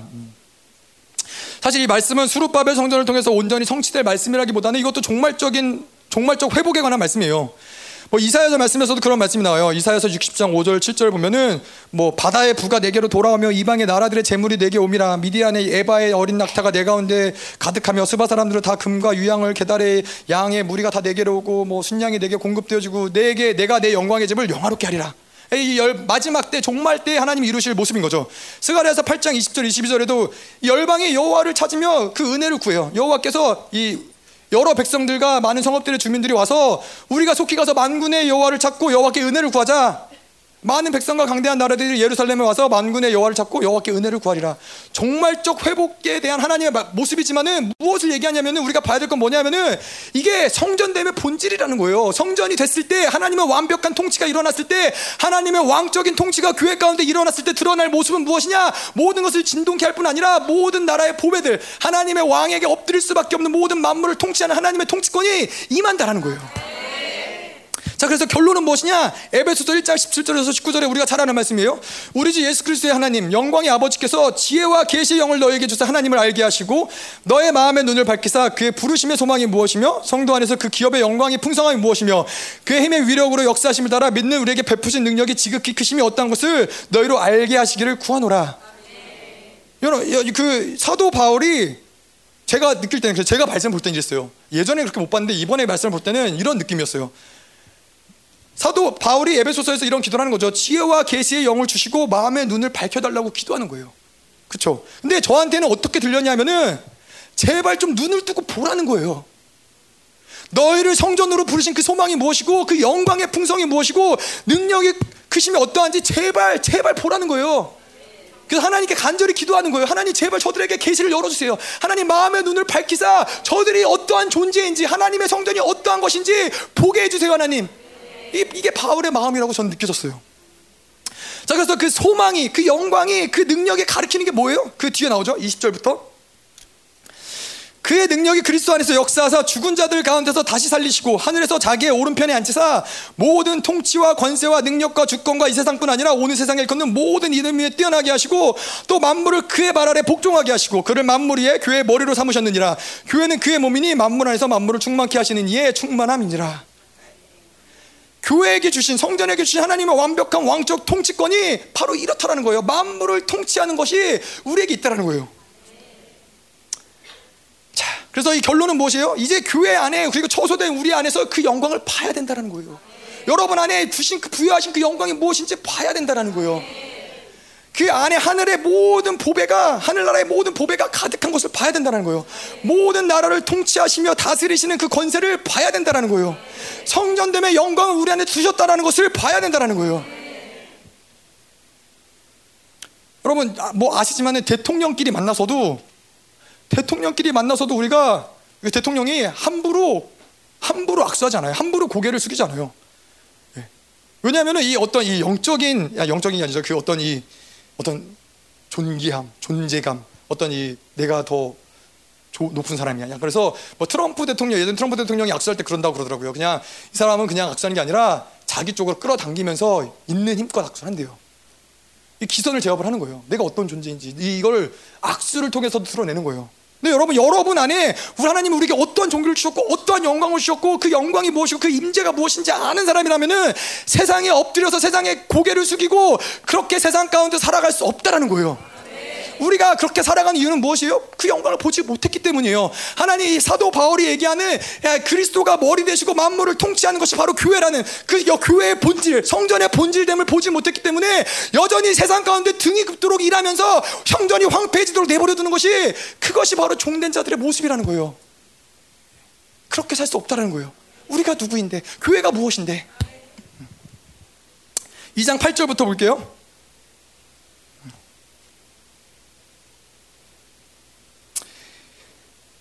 8절 9절. 은도 내 것이요 금도 내 것이니라. 만군의 여호와의 말이니라. 이 성전의 나중 영광이 이전 영광보다 크리라. 만군의 여호와의 말이니라. 내가 이곳에 평강을 주리라. 만군의 여호와의 말이니라. 네. 여러분에게 희망의 말씀을 드리자면은 네. 2장 9절까지만 하고 오늘은 마칠게요. 네. 아직도 많이 남았어요 근데. 2장 9절까지 하면은 위로와 격려와 영광과 존귀와 이 말씀 되다가 다시 뒤에 가면 또, 또 회개를 촉구하는 말씀 나오거든요. 그래서 오늘은 2장 9절까지 하고 뭐 나중에 또 기회가 되면 또 뭐. 그래서 하여튼 뭐 은도 내 것이고 금도 내 것이니라. 저는 이 말씀이 그렇게 은혜가 되더라고요. 네, 말씀 한번 좀 나눠볼게요. 솔로몬의 성전의 화려함과 이 모든 영광을 그리워하는 자들. 네. 지금 지어지는 초라한 성전을 보면서 슬퍼하는 자들이 있었죠. 그렇게 수치스러워하는 자들에게 이런 수치스러워하고 그렇게 절망하는 자들에게 하나님이 뭐라고 그러시냐면은 은도 내 것이고 금도 내 것이니라. 이게 무슨 위로의 말씀일까요? 그걸 우리 우리 식으로 표현하자면 이런 거예요. 하나님 나는 아직도 사람들이 음란이래요. 하나님 나는 아직도 잡신이래요. 하나님 나는 아직도 세상이래요. 하나님 여전히 상처가 해결되지 않았고 여전히 나는 성품이 변화되지 않았고 이러한 우리에게 하나님이 동일하게 말씀하시는 거예요. 이런 수치스럽고 초라한 성전처럼 보이는 우리에게도 하나님 뭐라고 말씀하시냐면 은도 내 것이요 금도 내 것이니라. 여러분 우리가 이 솔로몬의 성전을 뭐 눈으로 직접 본 적은 없지만은 말씀에 기록된 말씀을 봐도 어마어마했어요. 솔로몬의 성전의 이 안과 모든 천장과 이 모든 이 지성소의 많은 모든 성물들이 다 금과 은과 화려한 보석으로 꾸며져 있었어요. 그래서 이, 이 어, 역대하에 보면 이런 표현이 나와요. 스바 여왕과 많은 이 여러 나라의 방백들이 와서 성전을 이제 예물을 가지고 오죠. 솔로몬의 지혜도 뭐 탐복을 하지만은 성전을 보면서 뭐라고 그러냐면은 여호와의 저 전에 올라가는 층계를 보고 정신이 황홀해졌대요. 얼마나 화려했으면. 자, 그런데 이제 우리가 좀 고민해야 될 건 이런 거예요. 분명히 이 성전이 그냥 화려한 것이 끝이 아니었어요. 왜냐면은 성전에는 구름과 같이 빽빽한 임재와 영광이 가득했었고 그 성, 성전을 건축을 마치자 하나님이 뭐라고 말씀을 하셨냐면 역대하 7장 16절에 보면은 이는 내가 이미 이 성전을 택하고 거룩하게 하여 내 이름을 여기에 영원히 있게 하였습니다. 내 눈과 내 마음이 항상 여기에 있으리라. 하나님이 보시기에도 그 솔로몬의 성전이 흡족했던 거예요. 예. 자, 근데 그러면 이런 부분들이 고민인 거죠. 하나님이 기뻐하시는 것이 과연 이 성전의 화려함인가? 솔로몬의 성전이 화려했기 때문에 아름다운 백향목의 나무와 모든 금은 보석으로 만들어졌기 때문에 하나님이 성전을 보시고 내가 영원히 이곳에 함께 하겠다라고 말씀하신 것인가? 마치 그런 것 같아요. 어떤 측면에서는 사실 우리 안에 우리를 둘러봐도 때로는 그런 것 같아요.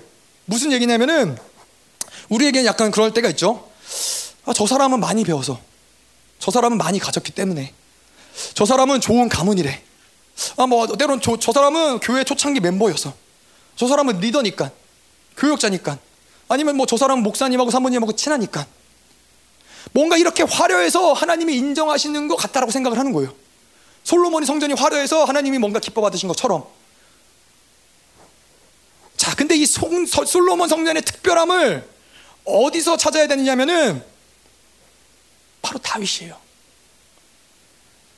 사실 이 성전을 기뻐 받으시면서 그 가운데 임재하신 것은 그 솔로몬의 성전이 가지고 있는 어떤 표면적인 화려함이 아니라 바로 다윗에게서 그 답을 찾을 수 있는 거예요. 자, 이 역대하 6장 7장 7절 8절에 보면은 솔로몬이 성전을 건축하고 하나님께 기도할 때 이런 기도를 드려요. 내 아버지 다윗이 이스라엘 하나님 여호와의 이름을 위하여 성전을 건축할 마음이 있었더니 8절에 보면은 여호와께서 내 아버지 다윗에게 이르시되 내가 내 이름을 위하여 성전을 건축할 마음이 있으니 이 마음이 내게 있는 것이 좋도다. 하나님은 이미 다윗이 그 마음을 가졌을 때부터 이 성전을 기뻐하셨어요. 하나님이 기뻐하신 다윗의 어떠함을 하나님이 기뻐하신 거죠?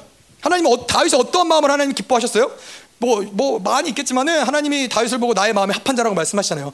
근데 성전 건축에 관련해서 몇 가지 보자면은 다윗은 그랬어요. 이 지금 본문에 나오는 이스라엘 유다 백성과는 완전히 반대로 하나님의 괴는 하나님 휘장 가운데 천막 가운데 있는데 자신만 편안히 백항목에서 사는 것을 편하게 생각할 수가 없었어요.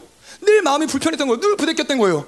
유다 백성들은 성전이 황폐되고 자기들은 이, 이 아름다운 화려한 집에서 사는 것을 아무렇지도 않게 생각했는데 다윗은 정반대였어요. 자기는 왕이었고 백향목의 아름다운 궁궐에서 살아도 누구도 뭘 할 사람 없는데 그곳에 살면서 계속 아 하나님의 괴가 하나님의 하나님은 저 천막 저 장막 가운데 거하시는데 그게 늘 마음에 아팠던 거예요. 근데 하나님이 이거를 기뻐하신 거예요.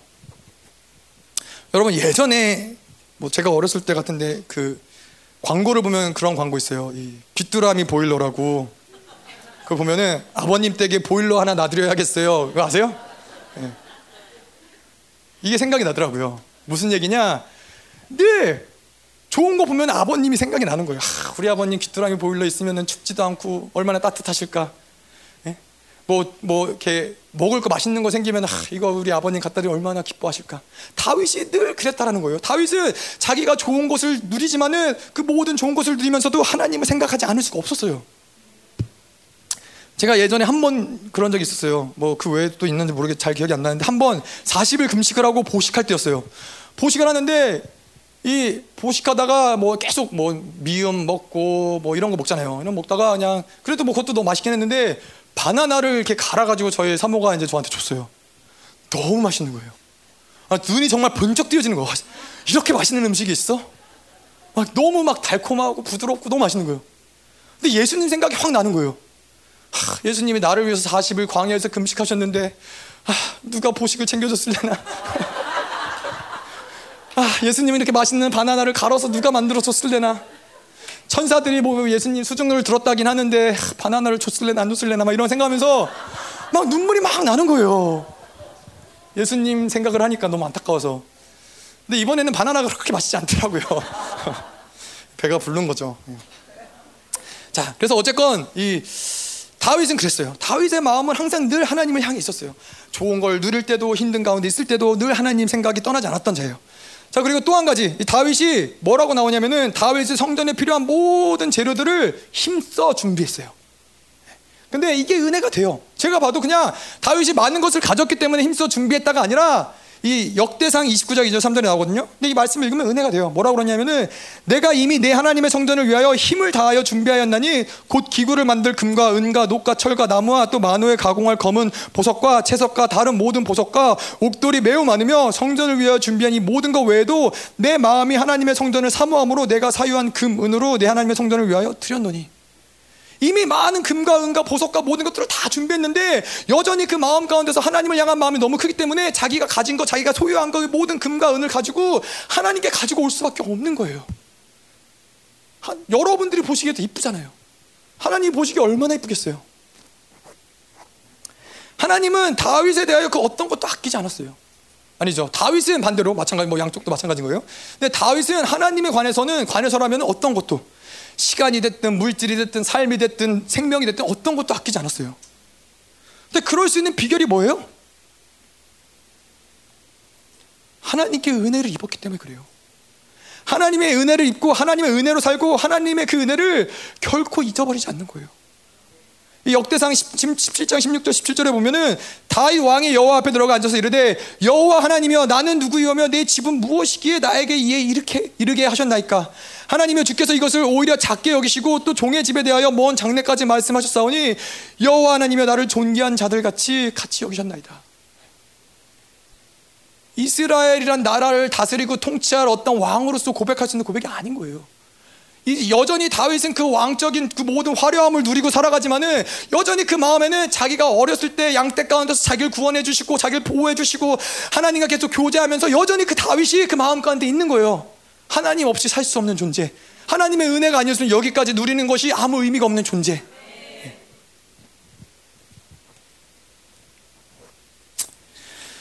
자, 그래서 또 한 가지. 은혜를 잊어서는 안 된다는 거예요. 모든 것이 다 하나님의 은혜죠. 예, 뭐 저의 삶을 돌아봐도 마찬가지죠. 우리의 모두 모두가 마찬가지죠. 근데 제가 요즘에 가만히 앉아서 저를 보면은 그런 생각이 좀 들어요. 와, 나 같은 사람을 하나님이 목사 만드시겠다고 만드시겠다고. 제가 왜냐면은 요즘 저의 모습을 보면은 좀 이상해요. 뭐 뭐냐면은 말씀을 보는 걸 즐거워해요. 그리고 기도하는 게 자연스러워요. 음. 금식을 자원해서 한다고 한다든가 뭐 좀 이상한 거예요. 뭔가 목사 같은 거예요. 제가 늘 저희 사모한테 그랬거든요. 예전에도 하, 나는 진짜 날라리 목사야. 항상 그런 얘기를 했어요. 나, 나, 나 완전 날라리라고. 왜냐면은 어, 기도하고 말씀 보는 것보다 나가서 놀고 여행 가고 맛있는 거 먹으라는 게 훨씬 재밌었거든요. 뭐 그 이전에는 막 영화 보고 막 이런 드라마 때려 보고 막 이런 거 이런 게 훨씬 재밌었거든요. 그리고 막 그 열방교회 와서도 어, 기도하다가 뭐가 좀 어렵다 공격이 있다 싶으면은 저 얼른 집에 가요. 아유 힘들다 안 되겠다. 오늘은 좀 쉬어야겠다. 오늘은 아닌가 보다. 공격 없는 날 나와야겠다. 어, 항상 저는 그렇게 살았거든요. 완전 제가 봐도 완전 날라리였던 거죠. 완전 날라리 목사구나 나는. 아, 그랬었는데 아, 뭔가 요즘 보니까는 좀 목사 같은 거예요. 아, 말씀을 보는 게 재밌는 거예요. 그러면서 아 내가 뭔가 많이 변했구나 이런 생각이 드는 게 아니라 무슨 생각이 드냐면은 와 하나님이 나 같은 인간을 목사 만드시겠다고 정말 정말 고생 많으셨구나. 정말 수고 많이 하셨구나 하나님이 이런 생각이 드는 거예요. 그냥 열방교회에 있었던 많은 시간들 좋았던 시간 어려웠던 시간 뭐 아프리카에 갔던 모든 시간들을 통해서 지금의 나의 모습 만들어진 거거든요. 하나님의 은혜로 지금 내가 여기 있는 거예요. 그래서 더, 더 좋아지겠죠. 여전히 지금도 뭐 그런 부족한 부분들이 있지만 더 좋아지겠죠. 하나님의 은혜로 나를 인도하시는 그 은혜 가운데서. 이전에는 그랬어요. 이전에는 목사 되기 전에는 하나님이 나 같은 나 같은 것을 인간 만드시겠다 하나님 되게 애쓰셨구나. 왜냐하면은 여러분 제가 간증한 적 있지만은 우리 아버지가 사형제 중에 첫째예요 사형제니까는 우리 누나가 태어났을 때는 굉장히 많은 사랑과 이쁨을 받았단 말이에요. 딸이니까. 근데 이제 아들이 태어났어. 애들 낳고 봤을 때 아들이야. 남자들만 잔뜩인데 남자가 또 태어났어. 별로 의미가 없는 거예요. 그러니까 저는 늘 한 방, 방 저쪽에 이렇게 던져져 있고 혼자서 혼자서 우유 먹고. 근데 생각해 보니까는 어, 저 정말 그랬대요. 저희 할머니가 그래요. 쟤는 뭐 우유병 던져주면 자기 혼자 우유 먹고 우유 다 먹고 던져놓고 혼자 누워서 뒹굴고 논다고 얼마나 순했는지 모르겠다고 이게 지금 나중에 생각해보니 상처더라고 그게. 근데 제가 어렸을 때만 그런 게 아니라 제 초등학교 기억이 별로 없어요. 왜냐하면은 지금 생각해 보면 굉장히 굉장히 외로웠어요. 뭔가 모르게 굉장히 외로웠고 혼자였고 그냥 그렇게 외로움 가운데 살았으면은 정말로 뭔가 이렇게 어, 외로웠다 죽었을 것 같아요. 그냥 혼자 지내다가 고독사 뭐 이런 거 있잖아요. 뭐 그랬을 것 같아요. 어, 왜 그러는지 모르는데 그냥 저는 그런 게 제 주변에 누군가 내가 의지할 만한 사람이 있었고 내가 좋아하는 사람이 있어 이런 게 생각이 안 나요. 그냥 늘 뭐 친구가 없었던 건 아닌데 그냥 늘 혼자였어요. 영적 묶임이겠죠? 음란이겠죠? 근데 그러한 저를 하나님이 미국에 보내셔갖고 뭐 여러 가지 일들을 당하게 하시고 고난 가운데 하나님을 만나게 하시고 이러한 시간들을 다 통과하면서 뭔가 인간을 만들어 놓으신 거예요. 얼마나 하나님의 큰 은혜예요. 이제는 하나님 뭔가 목사를 만드시는 거예요, 저를. 근데 하나님이 이제는 이제는 저한테 뭘 얘기하시는지 아세요? 왕 같은 제사장을 논하세요.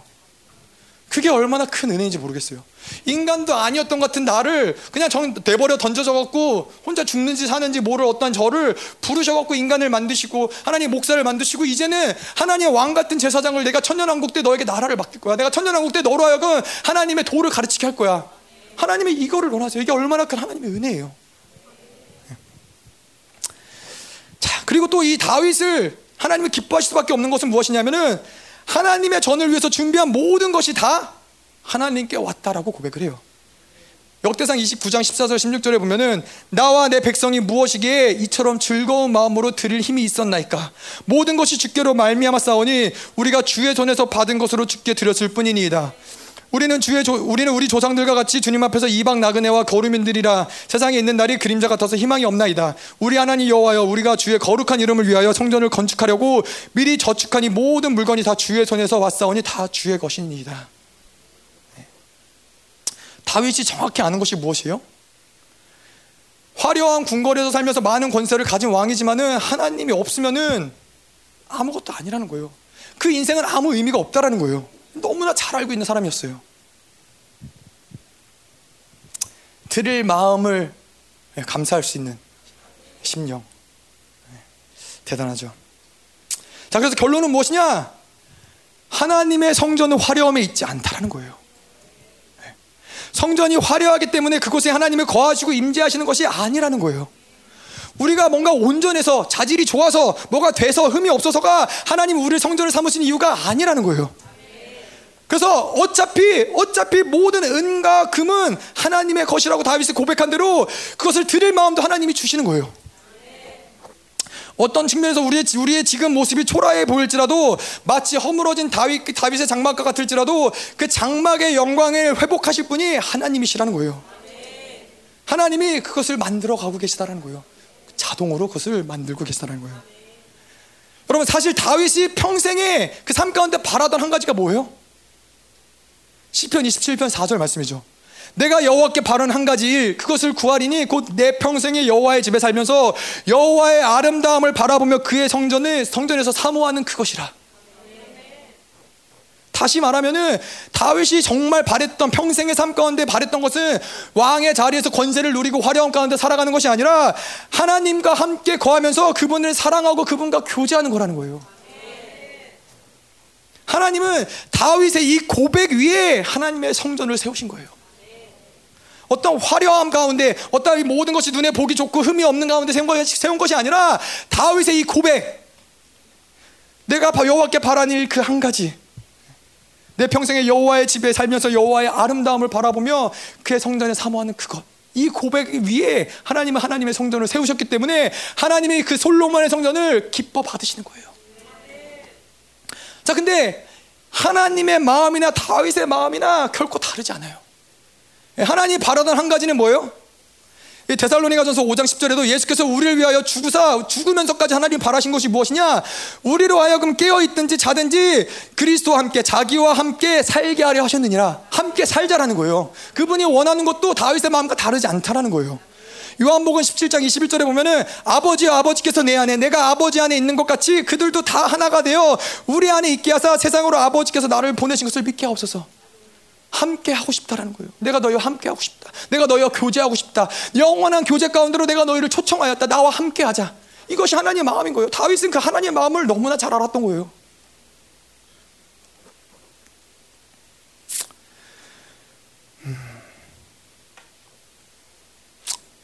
여러분 우리도 다윗처럼 하나님과 그렇게 교제하기 원합니다.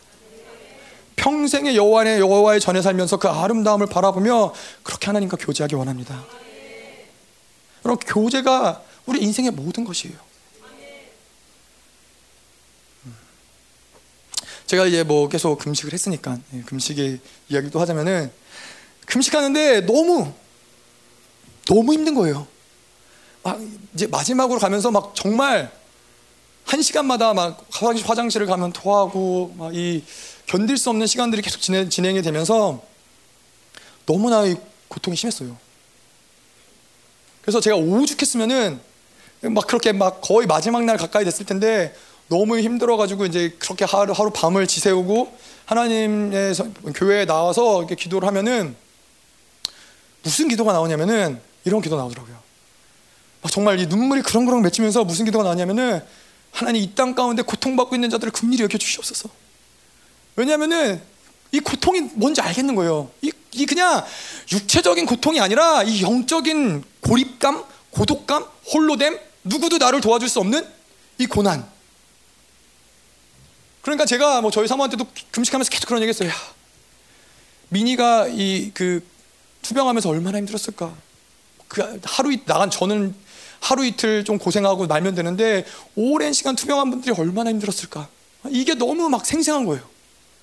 그래서 제가 이 막 이런 얘기를 청년들한테 했어요. 하, 모든 이 땅의 모든 고통받는 자들을 국리를 여겨주시 이런 게 됐더니 마덜 테레사라고 우리 청년들이 그렇게 저를 조롱하더라고요.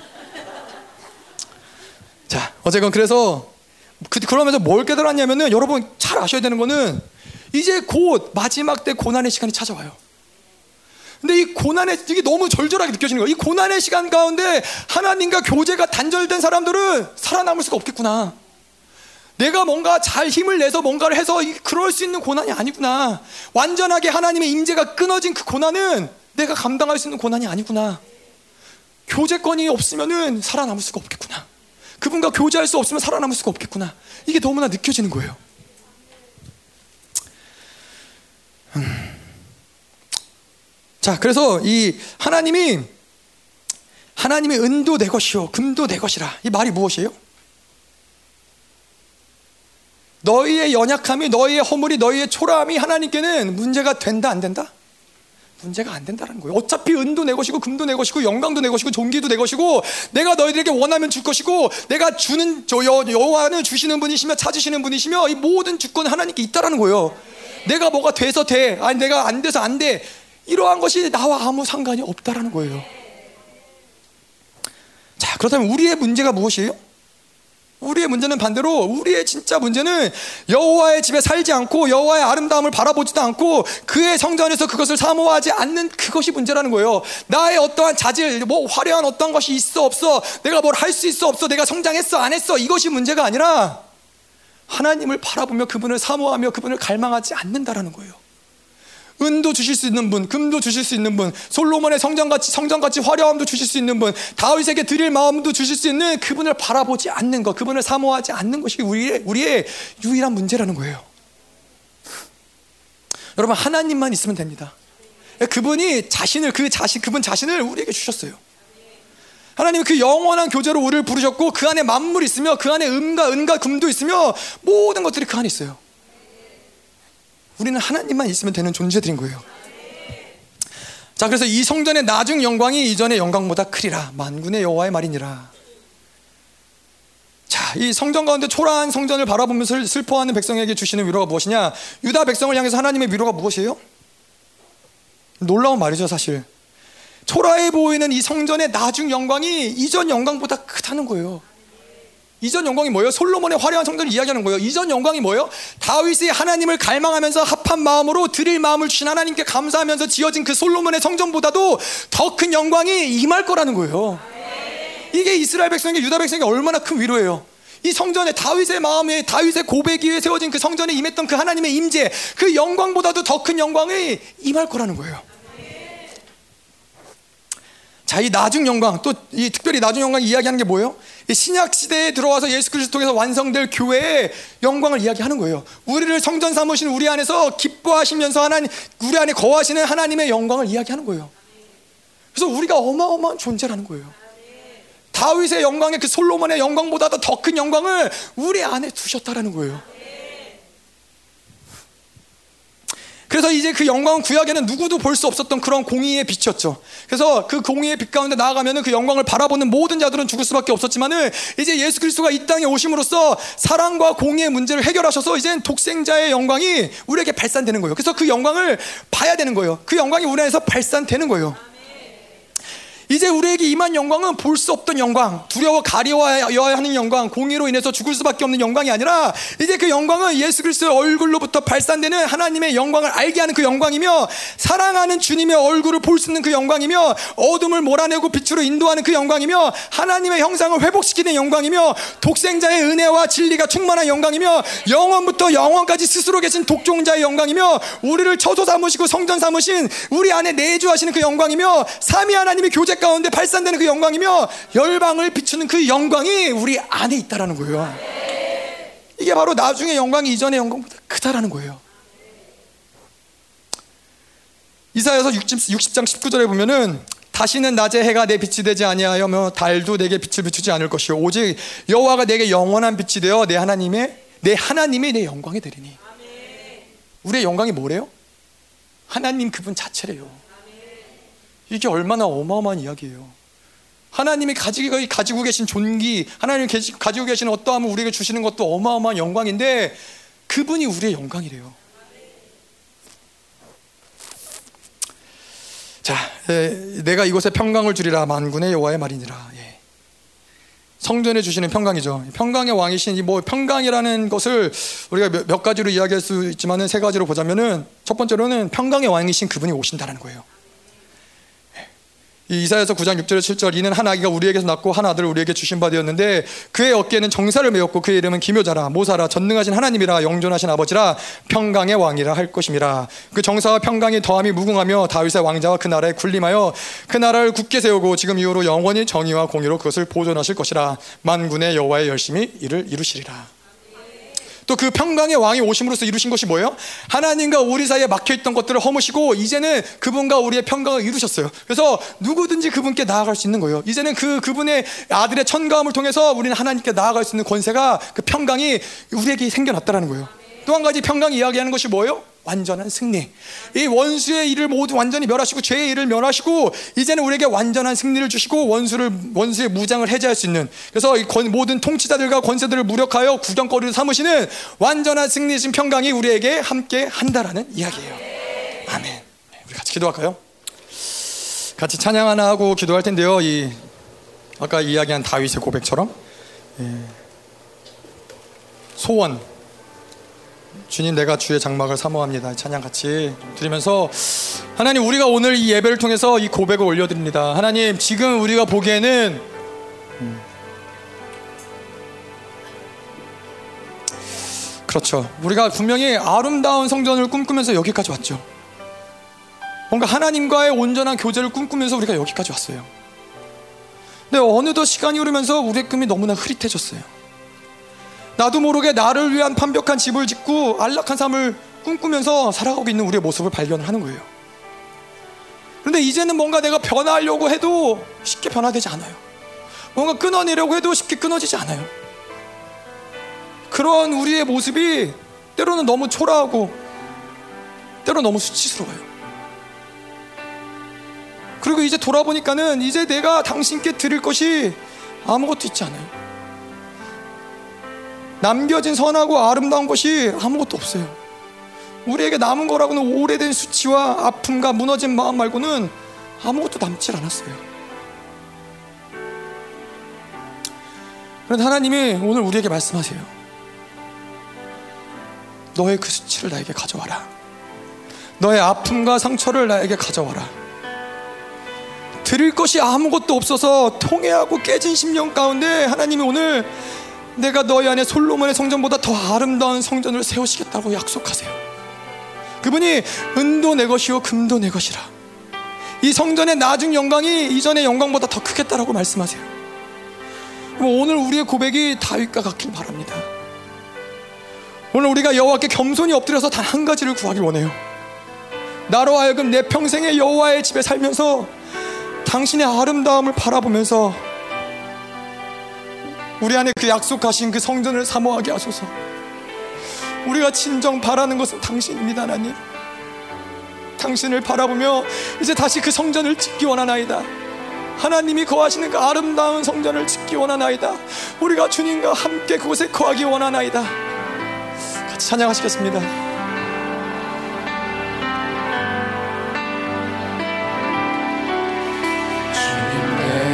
주의 장막을 사모합니다. 오직 주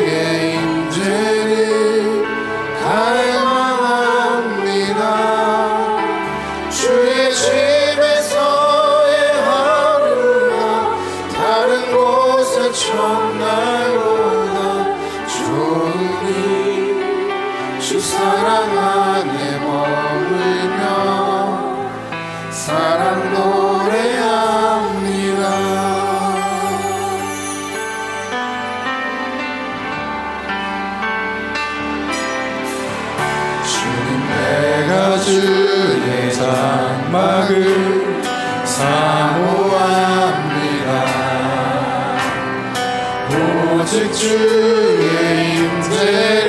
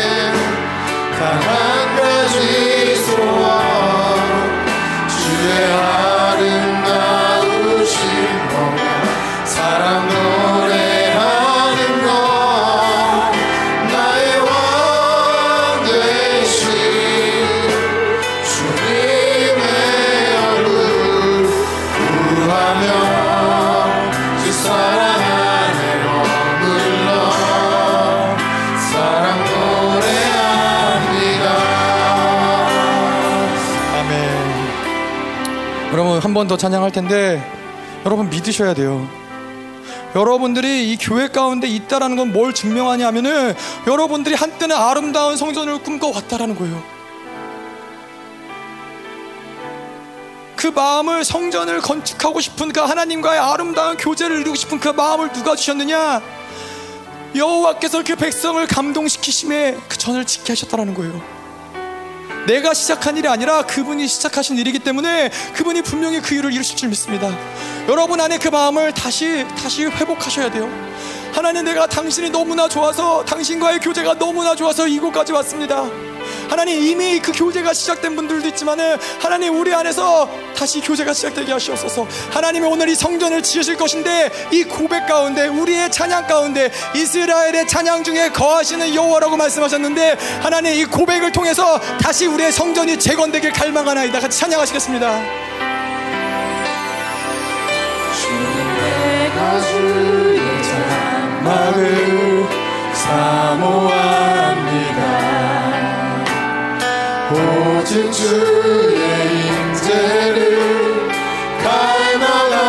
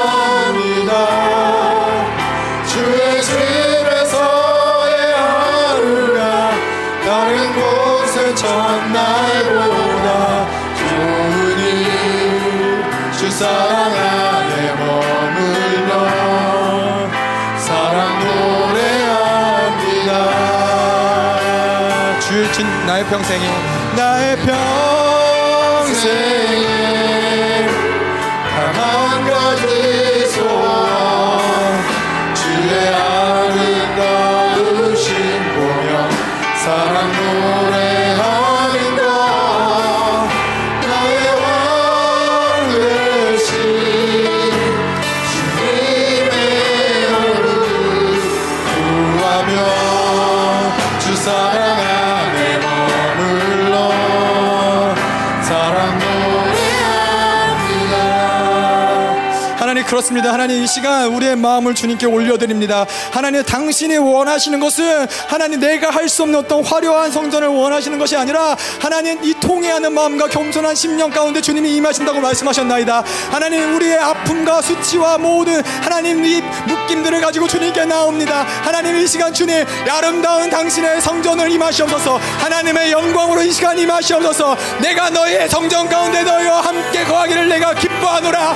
그 안에 내가 나의 영을 두며 나의 말씀을 두며 내가 그 안에 너희와 함께 거하리라. 하나님 이 시간 더 이곳 가운데 임하시옵소서. 하늘의 문을 활짝 여시옵소서. 하나님의 성전을 회복 하시옵소서. 성전의 영광됨이 회복될지어다. 성전의 모든 존귀와 능력들이 회복될지어다. 어, 하나님 하시옵소서.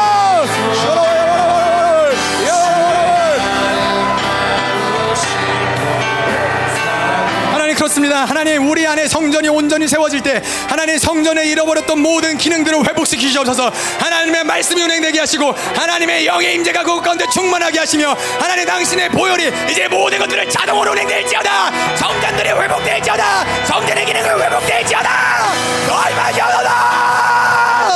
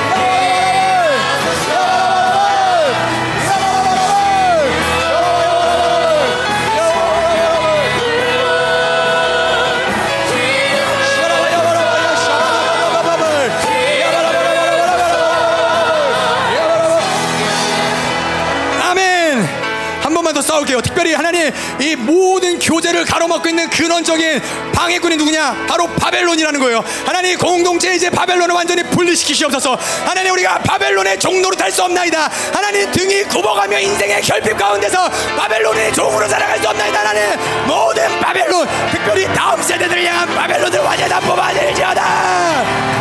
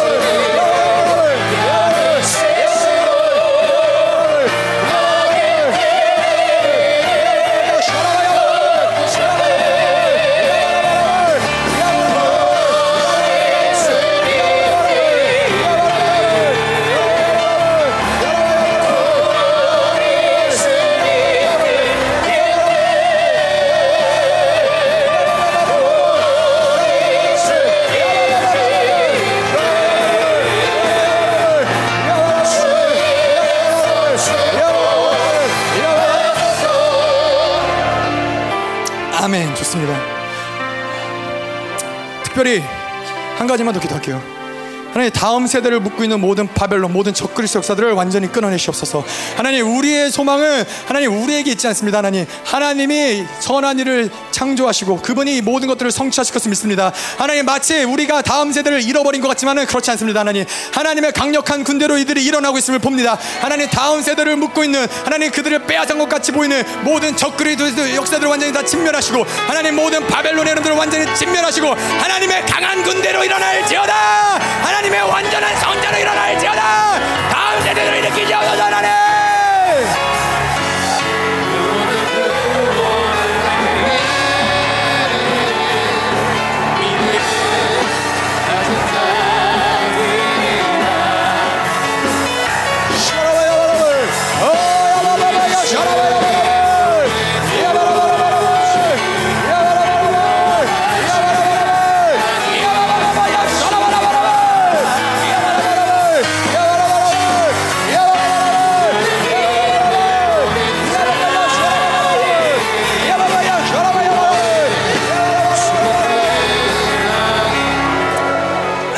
믿습니다.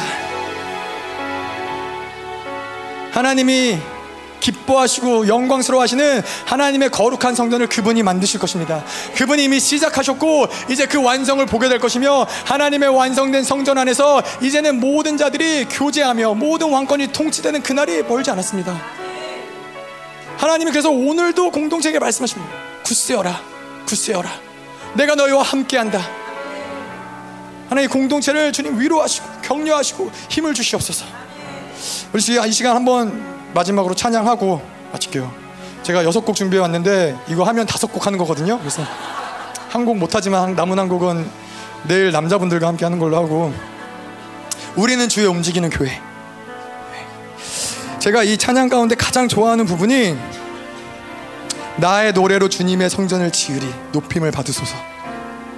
우리가 이렇게 하나님을 찬양할 때 이스라엘의 찬양 중에 거하신 하나님, 하나님이 완벽한 성전, 하나님이 기뻐하시는 그 성전 안에서 하나님을 찬양할 때 하나님이 그 찬양을 들으시고 그 노래 가운데 거하시는 거예요. 그것이 바로 교회인 거예요. 내가 혼자 있을 때에도 내가 같이 있을 때에도 내가 교회 가운데 있을 때에도 성전된 우리 안에 하나님이 끊임없이 다가오시며 우리의 기도, 우리의 찬양, 우리의 고백 가운데 그분이 좌정하시는 거예요. 하나님 우리가 이 찬양을 드릴 때 하나님 우리 가운데 오시옵소서. 왕으로 자정하시옵소서. 하나님 우리를 거룩한 성전으로 세우시옵소서. 이러한 마음으로 한번 찬양하시겠습니다.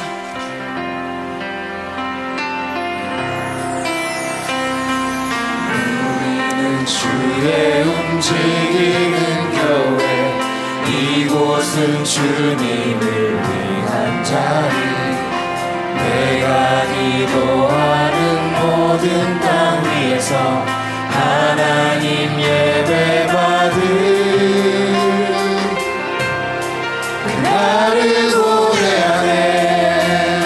우리는 주의 움직이는 교회.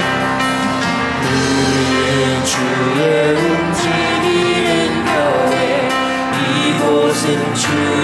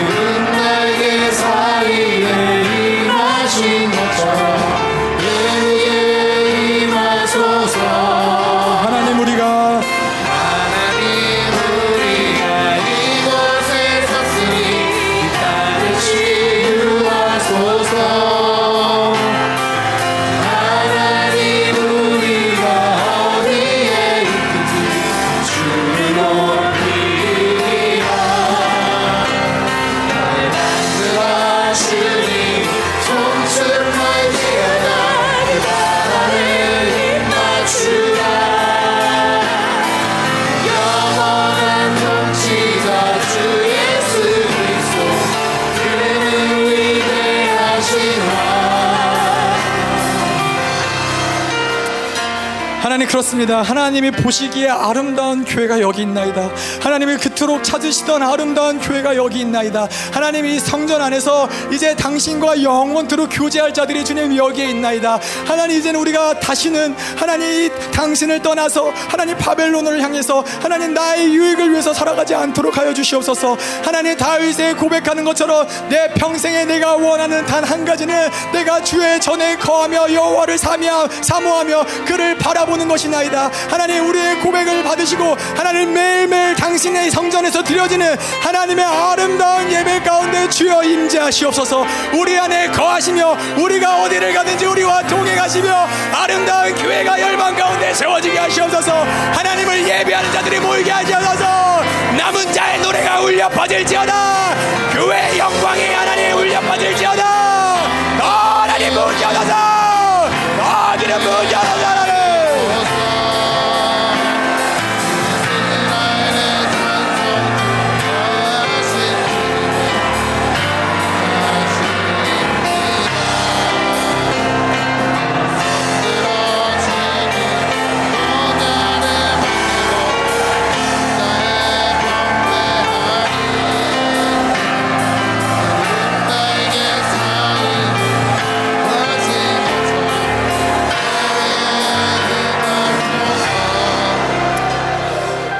감사합니다. 하나님 우리를 부르시고 내가 너를 성전을 짓게 하기 위해 불렀노라. 너의 안에 그 성전 하나님이 거하실 처소를 만드시고 그곳에서 내가 너와 영원토록 교제할 그 성전이 이제 완성되어지는구나. 내가 그 날을 고대하며 또 고대하며 너희와 영원히 교제할 그 날을 내가 고대하노라. 하나님 이 당신과 함께 교제하기를 기뻐하는 하나님의 거룩한 백성들이 하나님 정말 우리가 가진 것이 없으나 하나님께 드리고자 하는 마음으로 하나님 드릴 것이 없어 통해하는 마음으로 하나님 헌금을 하나님 준비하여 나왔나이다. 하나님 이 헌금을 받으시고 하나님 주님이 고백하시며 하나님 내가 이전의 영광보다 더 큰 영광으로 너희에게 부어줄 것이니라.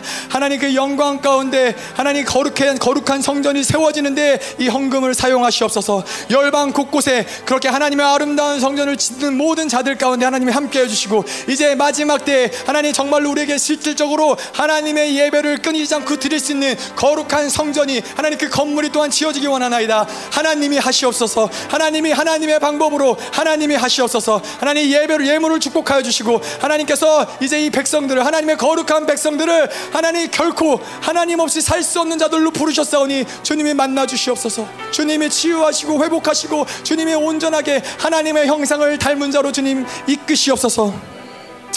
이제는 교회의 머리 대신 우리 구주 예수 그리스도의 은혜와 아버지 하나님의 크신 사랑과 성령 하나님의 내주 교통 위로 충만하신 역사가 이제는 결코 성전 짓기를 멈추지 멈추지 아니하는 하나님의 거룩한 백성들 위해 그 성전을 아름답게 완성하고자 결단하는 사랑하는 성도들과 그 가정과 직장과 자녀와 기업과 비전 위에 이 나라 민족과 전 세계에 파송된 사랑하는 선교사들과 생명사역과 열방 위에 이제부터 영원토록 함께하기를 축원하옵나이다. 아멘.